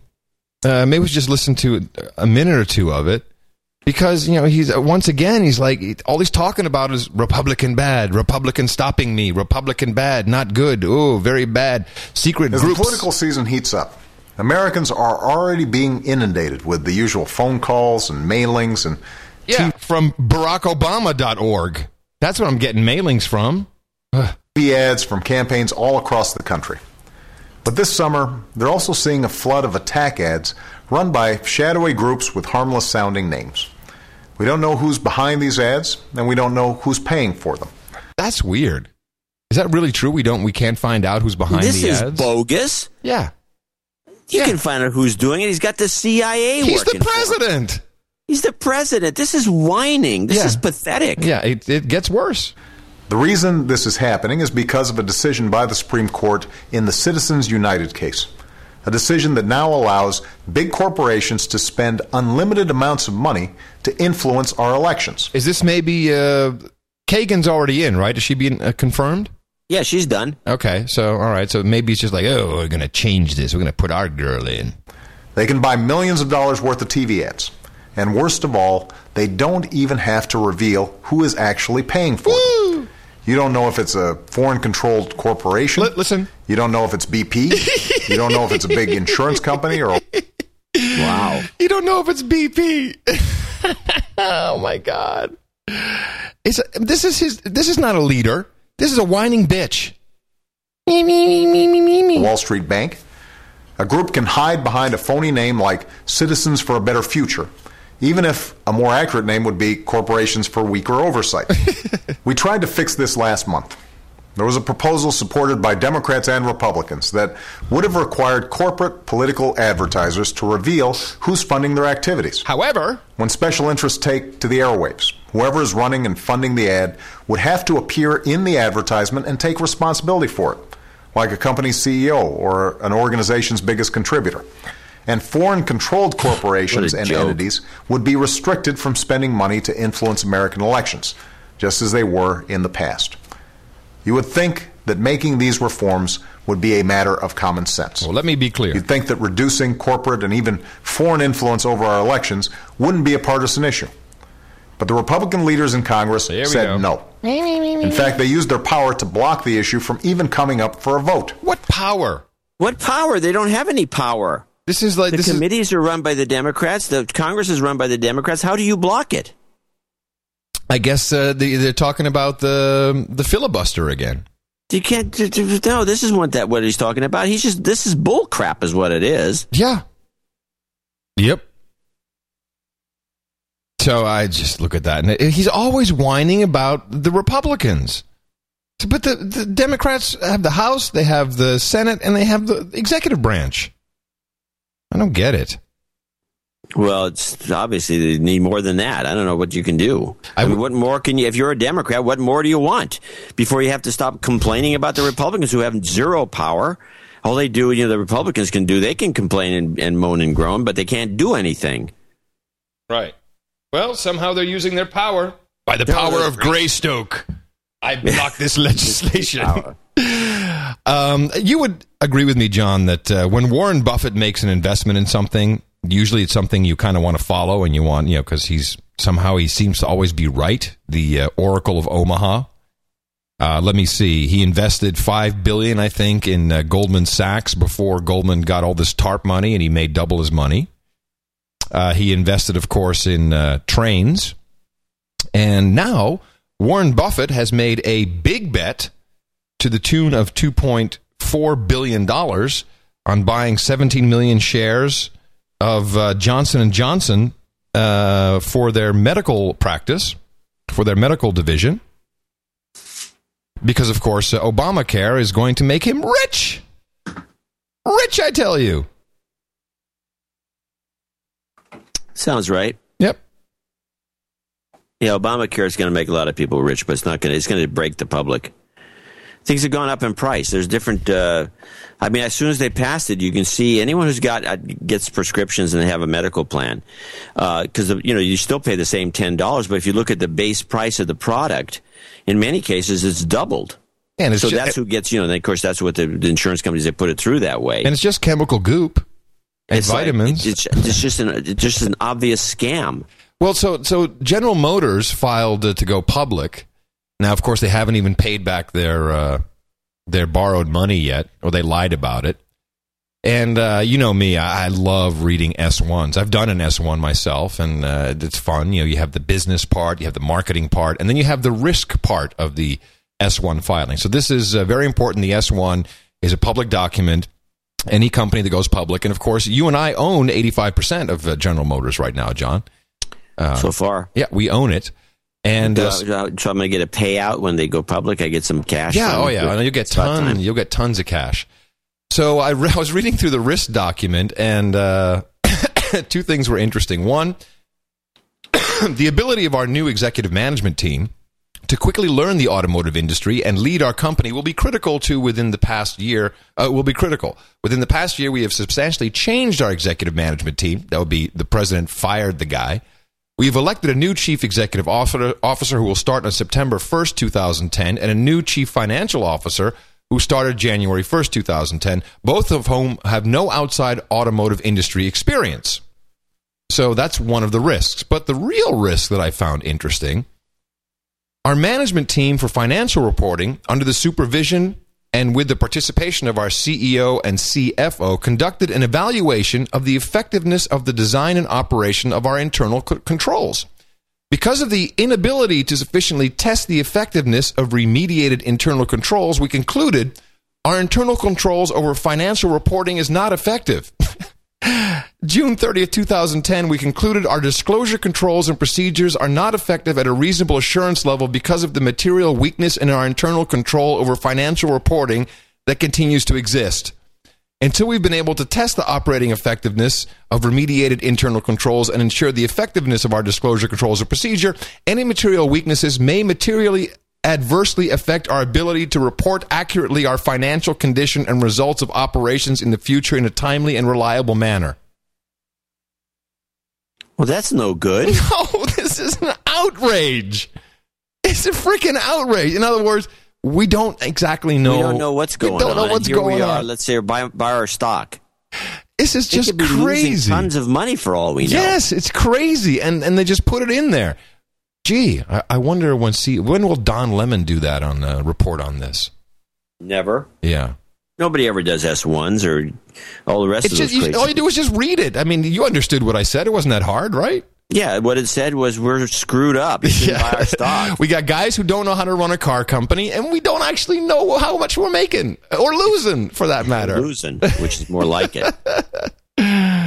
Oh my goodness! It's just wow. Thank you, Mr. President. Yeah, well, of course, nobody will pay any attention to that. What's the? Uh, by the way, I sent you one more clip, and uh, you should probably pull it down because I might want to play it.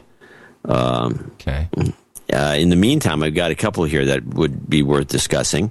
I'm look, I found a new meme. It's kind of a real news meme, but it's uh, mainly because of the, the discussion. And it seems like there's a prenup mania going on, and it's being played up on the uh, on a lot of news and entertainment shows. Prenup mania, you say? Prenup mania. Play if only I had known about the meme two years ago or longer. Yeah. Not have a prenup. Tom and third wife Katie Holmes, who married in November 2006, it appears do. Their prenup reportedly pays Katie $3 million a year for mar- being married to Tom Cruise, up to 11 years. So with a cap of 33 million, if she makes it for the long haul past 11 years, she gets half of what of his worth at that time. He was going through a divorce is one of the hardest things to go through. But the blow for Denise was perhaps softened by a prenup, which reports claim netted her as much as $40 million. In the contract, there was also apparently a $4 million infidelity clause, a clause not unusual for celebrities. Catherine Zeta Jones, who has been married to Michael Douglas for almost 10 years, could get a $5 million payout for any infidelity.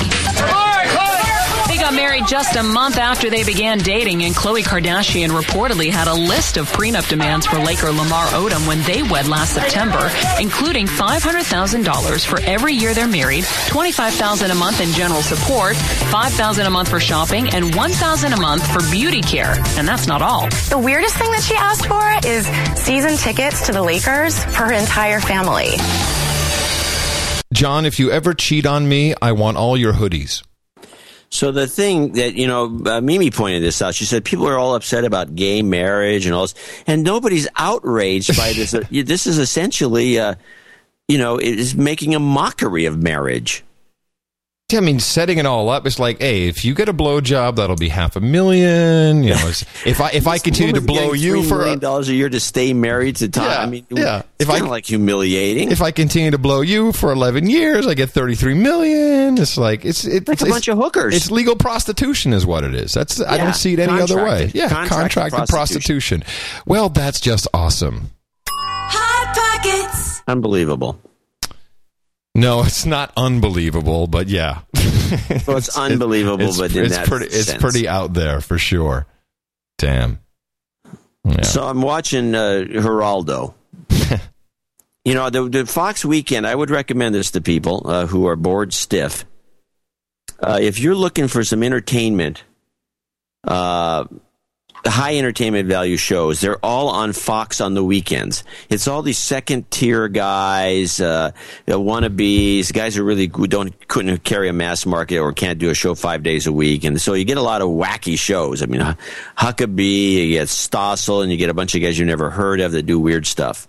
It's highly entertaining. It's highly entertaining. Uh, Geraldo shows amongst the worst. And he only does one a week, right? It's Friday. Yeah, I it's, think. this, this is a weekend show.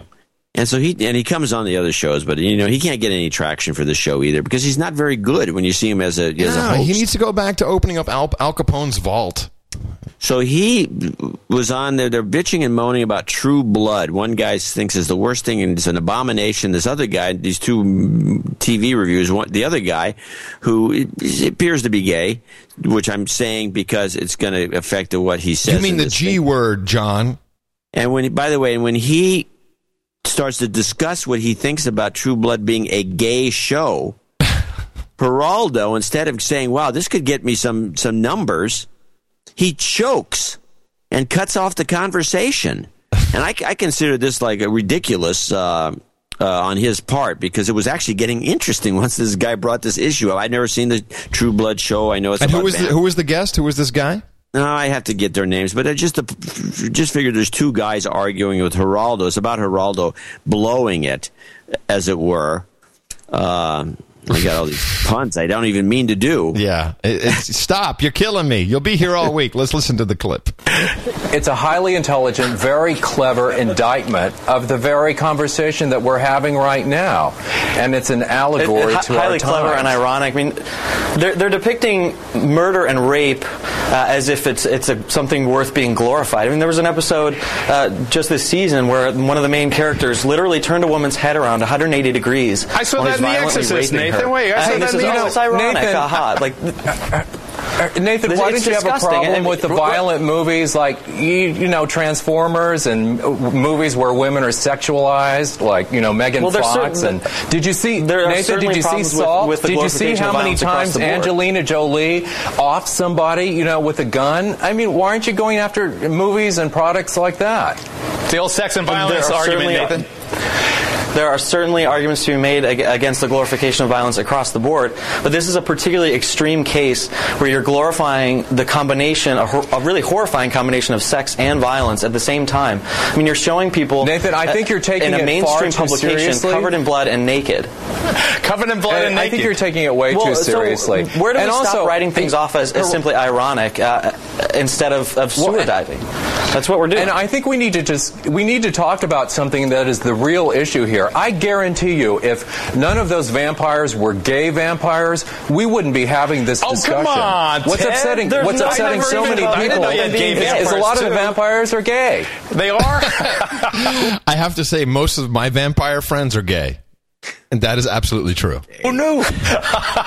Who was talking about? Oh, come them on, being you haven't been watching up the show that if you gay. haven't been seeing that. It has nothing to do with that. Well, like I said, I, I only glanced I up. I didn't know they completely were, disagree. I, I mean, but they, they, certainly that that heterosexual sloppy scene we just saw was uh, was not gay. Anyway, guys, I guess it, uh, it's a kind of a circular debate. Those who like it will watch. A circle jerk is what he was thinking. Yeah, circular debate. Continue to watch So it. he Their blows it. I mean, this would have been actually kind of interesting. Yeah, it's, I never thought about it, but obviously, you know, uh, this guy was thinking in those terms, and I thought, it, well, well that's an interesting angle to cr- as critique. And then Geraldo, like, oh God, I don't know, maybe I'll get in trouble if I let this conversation consider, continue continue yeah, like it's this. the And he- G word. I can't. he I can't- closes the conversation and mm-hmm. leaves. It's mm-hmm. unbelievable. Mm-hmm. But anyway, this is the kind of crap you get on TV. Uh, Dvorak.org slash NA. Help us out. Yeah. Keep us on the air. Keep keep us going. Exactly. But before Comcast, yeah, I was thinking about that. There's Comcast Cable, Time Warner, AT and what else? You see what it. happens, right? It's like Comcast goes off the air, boom, show over. It's like you have no alternative. much. They won't wait until t- they won't wait until noon. Leave it off. They'll never make it. Make them do it Monday. Yeah, right. bastards. Yeah, make them do it in the afternoon, so they can't see that in the morning crap. Um, I, I, I think we'd be remiss if we didn't uh, briefly speak about uh, the WikiLeaks rape accusation and immediate re- uh, withdrawal.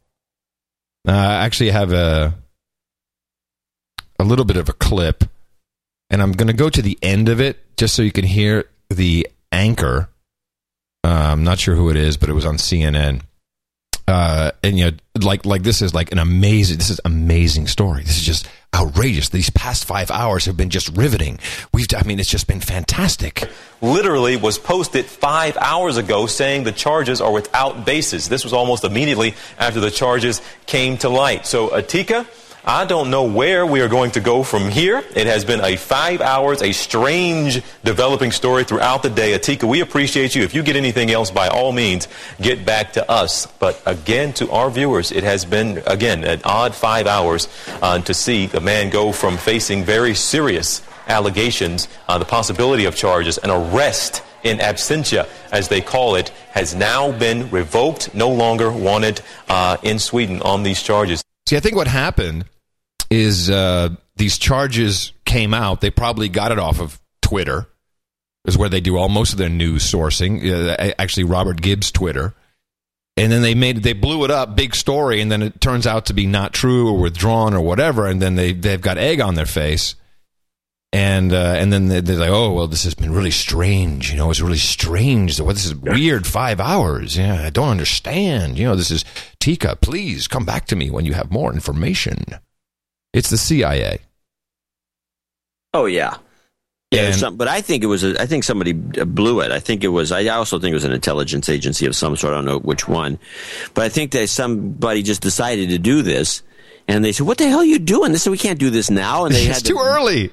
You? This is We don't right. have the Yeah, Photoshop done we're yet. Put him on pedophile charges. We're going to plant some stuff on his machine. Yeah, it's too early, you bastards. You can't do this, you screw up. stupid Get- idiots. Get back into the mailroom, you idiot. And uh, okay, so here's the funniest one because I did a little bit of research. Um, Wyclef Jean, uh, the future president of Haiti, uh, and this was the same thing. It was like, well, you know, he's it, it's uh, yeah, his bid is illegal. He's not living in Haiti. Uh, back and forth, back and forth, all of this stuff. And then he finally comes on the air. Of, it sounds like he's on a satellite telephone from Port-au-Prince. He, for all I know, he was just calling in from Skype. Um, and I want you to listen to what he says about the uh, about the about him not being eligible because there's some amazing things in there, and I think I can kind of predict what's going to happen next. And there's another puppet on the scene. Here it comes. Yeah, the electoral council uh, just gave their uh, their list of candidates. Um, uh, I was uh, one of those that was uh, rejected. Uh, we did not make it. Our party did not uh, make it to the forefront. I know there's been a lot of back and forth, and you've had a lawyer representing you in this case. What was the criteria that you didn't have in order to get onto this ballot? I mean, we had we had um, five lawyers representing us on this case. Um, we produced every piece of paperwork. So first of all, n- nice folk hero flying in in Gulfstream fours and a whole team of lawyers representing him and a whole team and a whole party. I didn't know. I just thought, oh, here's here's just a singer. He's just gonna, you know, he's like a hero of the people. Which, by the way, you'll hear he still thinks he is. possible within the Constitution and within the Electoral Council, and uh, and we'll be printing those shortly online, uh, so everyone can take a look at them. But uh, uh, we just uh, want to thank you know the youth of Haiti and the people of Haiti for believing in the movement Face à and uh, the political party um, uh, Vive Ensemble uh, live together and uh, and uh, stress to the youth um, for them not to act um, with violence. Okay, very interesting. You hear what he said? I couldn't understand it. He's saying we stress to the youth of Haiti do not commit any acts of violence about this news. I'm, pa- I'm paraphrasing. So that's that right there. I'm like, huh.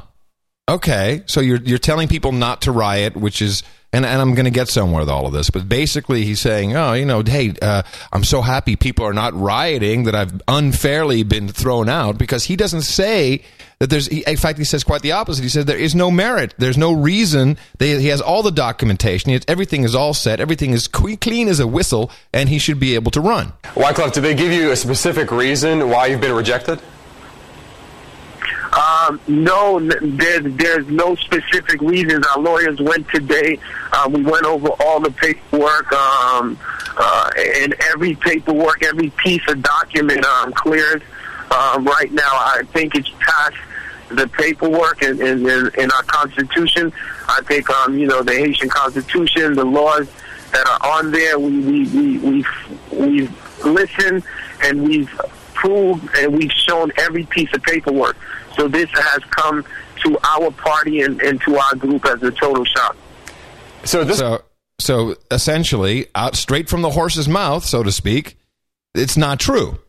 It has nothing to do with anything. There's there's no reason for him not being able to run. Point, Wyclef, is there an ability for you to appeal this process? And, so- and and if you're talking to to, to political candidates, don't aren't you supposed to say Mr. Jean? Since when do you get to say Wyclef? Wait, I go to school with you or something? Or is that a final decision? Um, well, we're we're going to talk about uh, in a couple of hours with my lawyers. They're going to be right now Quadruple Kellis here um, and, and, and see the, the technicalities. Um, what, what they're pleading. Um, it's important that uh, as a Haitian citizen, um, that uh, the rights of the Constitution is respected and the Electoral Council is respected. And if they ask for the paperwork, for and the paperwork is legit, which it seems to be, um, then uh, we will see if we will appeal or not. You know they got a gun at the guy's head. Like this is read from this paper. So um so Time magazine uh, writes the following article: Wyclef dumped from Haiti's presidential ballot, and it starts right off with. Before he announced on August 5th that he was running for president of Haiti, Wyclef Jean was still listing his age as only 37. But after declaring himself a presidential candidate, the Haitian American hip hop star also decided to come clean and confirm that he's actually 40. If you're going to lie about your age, do a- I mean you got to do a better job. Three years. I mean, why the Yeah, hell, it's not- right? what's the point? that- and why start the article off with that? Well, the article, I saw that article. It's a pretty sketchy article. It fails to mention his concert in Belgium. They had him hiding out in a cave somewhere, according to Time magazine. So they were paying no attention. So this Time magazine piece was was was obviously scripted by somebody else because there was no reporting that I could see. Well, let me let me let me take you all the way home. So, uh, in this article, it says uh, since he was widely viewed as a frontrunner before the CEP's ruling, his popularity will loom over the 19 candidates who did qualify, including Jude Celestine. That is the pick of current President Rene Preval, who, of course, is no, no longer el- eligible to run. So, a quick Google search on Jude Celestine, and I have here July 10th, 2010. Jude Celestine convicted of bank fraud in the United States. this guy is, is, is, he's in Haiti. He should be extradited. He embezzled a million dollars in bank fraud, was convicted in the United States, and this is the guy that the current president is throwing up as the guy he wants to run. How did he get out of the country after he was convicted? Well, he's, he's part of the cabal. So I think there's one of two things going on. So this will come. This will come out. This Celestine, uh, and I've put a, li- a link uh, in the show notes to justice.gov, where they uh, June 11 bank insider and runner convicted for roles in counterfeit check ring, and that's this guy. And uh, I think what's going to happen is so wh- there's two things. One is it's a total setup, and they want to ensure that Wyclef gets in.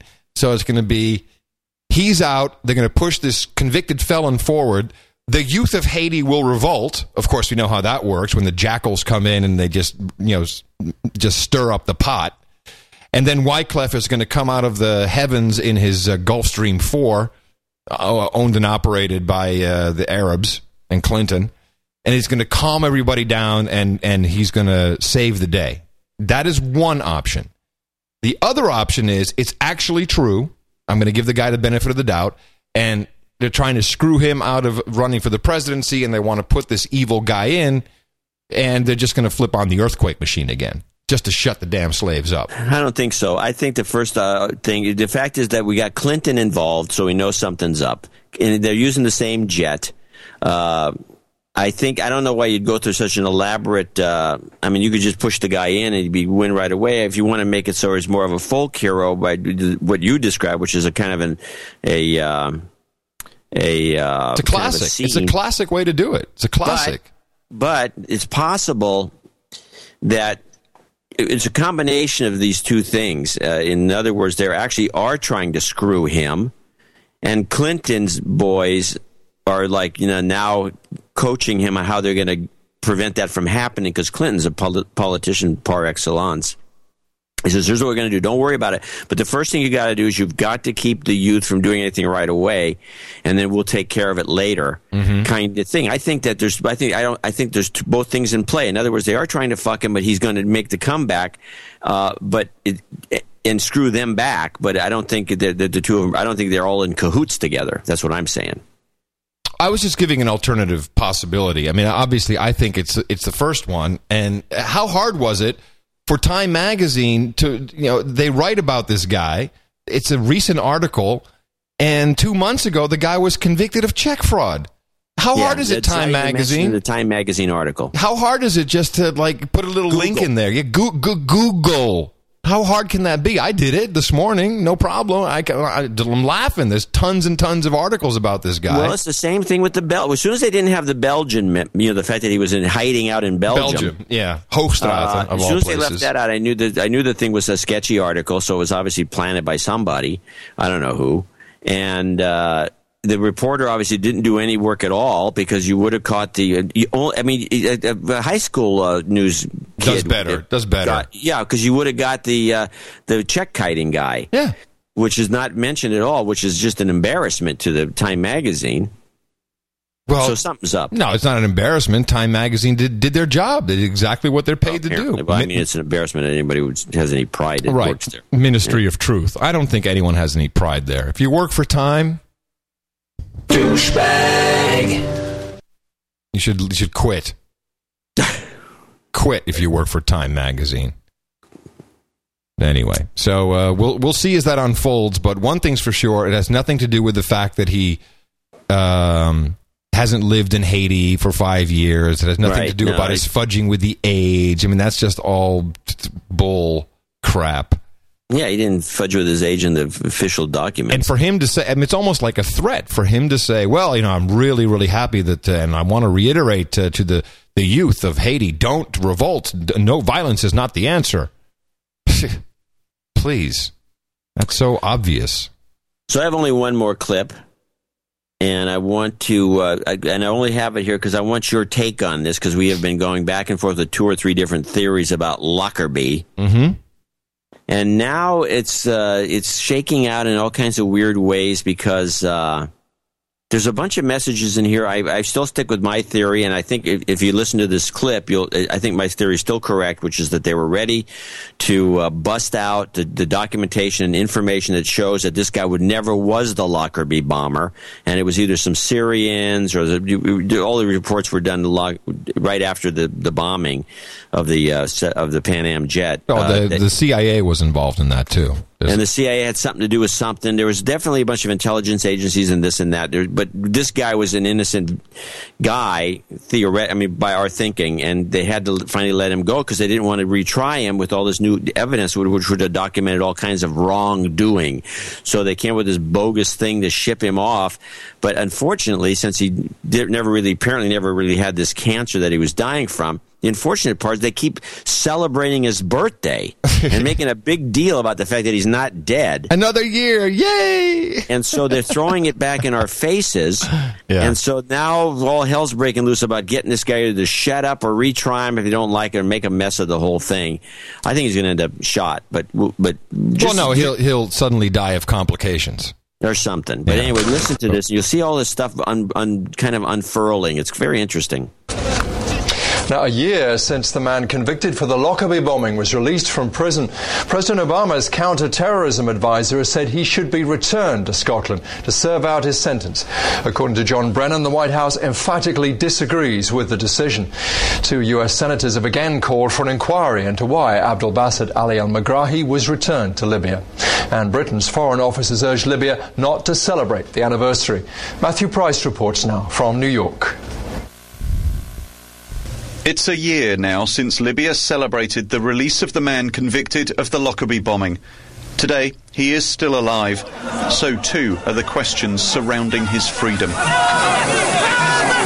Scottish officials say Abdel Basset Ali Al Megrahi was treated like any other prisoner. His medical records were reviewed by the head of the prison medical service, who gave him three months to live. But critics, such as this leading expert in the field, say no prognosis can be given with any certainty. I was quoted in the um, Glasgow Herald saying exactly that a week or so after he was uh, released. And here we are, a year on, he's still alive, and this is embarrassing for the Scottish Government and causing all sorts of problems in the US and elsewhere. Mr Megrahi has terminal cancer prostate cancer, the, the, decision the decision stands. Everybody knows somebody who was given a prognosis uh, of short life expectancy who then outlived that prognosis. Happens in these cases. It's more than two decades since Flight 103 was blown up on its way here to New York's JFK airport. The grief may be less raw today, but Abdel Basset El Megrahi's release has only increased the anger. There is rarely political consensus in the US these days, and yet on this issue there is. He should not have been let out of jail. Most of the 270 people killed were Americans. Today, the White House reiterated its disappointment with the decision to release Megrahi. We've expressed our strong conviction that al-Megrahi should serve out the remainder, the entirety of his sentence in a Scottish prison. We will continue to reiterate this position to the Scottish and Libyan authorities. And the President extends his deepest sympathies to those affected by that reprehensible act of terrorism. Y- yes, hold on, I'm going to. Also questioning the decision are Mary Kay Stratis and her daughter Sonia. Tomorrow morning, Sonia is getting married, but her father, who died in the Pan Am bombing, will not be here to see it. I'm definitely sad. I miss my dad. Um, he will be. I'll be carrying a picture of him on my bouquet, and so in essence, he will be walking with me down the aisle. But Here, they know they can't force British officials to release more information. But while Megrahi remains alive, they will keep looking for answers. Matthew Price, BBC News, New York. Hmm. BP has rejected accusations that it repeatedly ignored requests for information about the explosion that destroyed the Deepwater Horizon. all right, all right, that's gone. So um, Break it down for me. Well, it, I think that they're putting everybody on alert that if this doesn't go away, in other words, this guy either gets killed or or shuts up or gets you know moves to some village and doesn't start celebrating every year that he's got away with it, or to, which embarrasses everybody. I think uh, this is just putting everyone on notice. Uh, it's a screwy story. It's going to happen again next year, unless there's some. If it doesn't happen next year on the next anniversary, then we know it's been taken care of. But right now, it's. Uh, I think part, I think somebody violated part of the deal. I think somebody said, "Look, we're going to get this, get this, have this guy back. Just get him out of the. You know, we don't want to hear from him anymore. Yeah, shut We're- up already. But now they're every year that in in Libya they have a big party. Yeah, I think they don't want to reopen any investigation because that whole Lockerbie thing. It's uh, there's pedo bear stuff involved in that. The people hushed up. The CIA. It's a it's a huge pit of horse manure. Yeah, it's a disaster. Breaking news, John. As we uh, wind up the show here. Breaking news. Breaking news from CNN. Hip hop singer Wyclef Jean said Sunday he will contest a pronouncement from Haitian election officials ruling him ineligible to run for president of Haiti. I cannot surrender now. Listen to the fighting words. Oh, we're going to be so right on this. I urge my countrymen to be patient throughout this process, he says. Um, oh my God, this is great. This is ex- this is exactly. Check it out. I'm just reading through this really quickly. Uh, I cannot, in good conscience, give him my quest to lead Haiti to the greatness I know in my heart we are capable of. Uh, we in Haiti are united in our struggles, and we will be united in our victories and triumphs. Now is the struggle. Let us peaceably bear it and look forward to the time when our efforts will pay off. For all my fellow Haitians, thank you for your love, understanding, and support. He's going to come. He's gonna, it's the folk hero thing. So this is what's going to happen, and of course, obviously, they he could have done this a little earlier, but they didn't have Clinton's speechwriter yet. Yep. And so Clinton got him the speechwriter, so he's going to have all his professional sounding, you know, things that he's going to say, and it's going to be yeah, he's in. And he's literally saying, uh, Let's go to Vegas and bet on him. I cannot surrender now simply because an obstacle has been set before me. Now is the time I must stand up and show Haiti and the world that my vision of a nation renewed and redeveloped is a vision for which I am willing to fight. Okay. Keyword words. redeveloped. Yeah. Oh, yeah. Big keyword. Boy. It, you know, it's, you know, what? here's what happened. So first they cut your Comcast connection. Then we actually trump them by waiting and getting them back on the air. And then they're holding back this CNN release. Like, oh, geez, they're talk, oh, they're talking about it. Well, I'll put the release out now. Then, before, so before they can predict it, let's put it out because, of course, you know, there's only limited people that listen to the show live. So now, uh, now, of course, we'll sound like we're just uh, behind the news. good try, guys. Good Good- try. Good listeners know Yeah. better. Anyway, okay, that's it.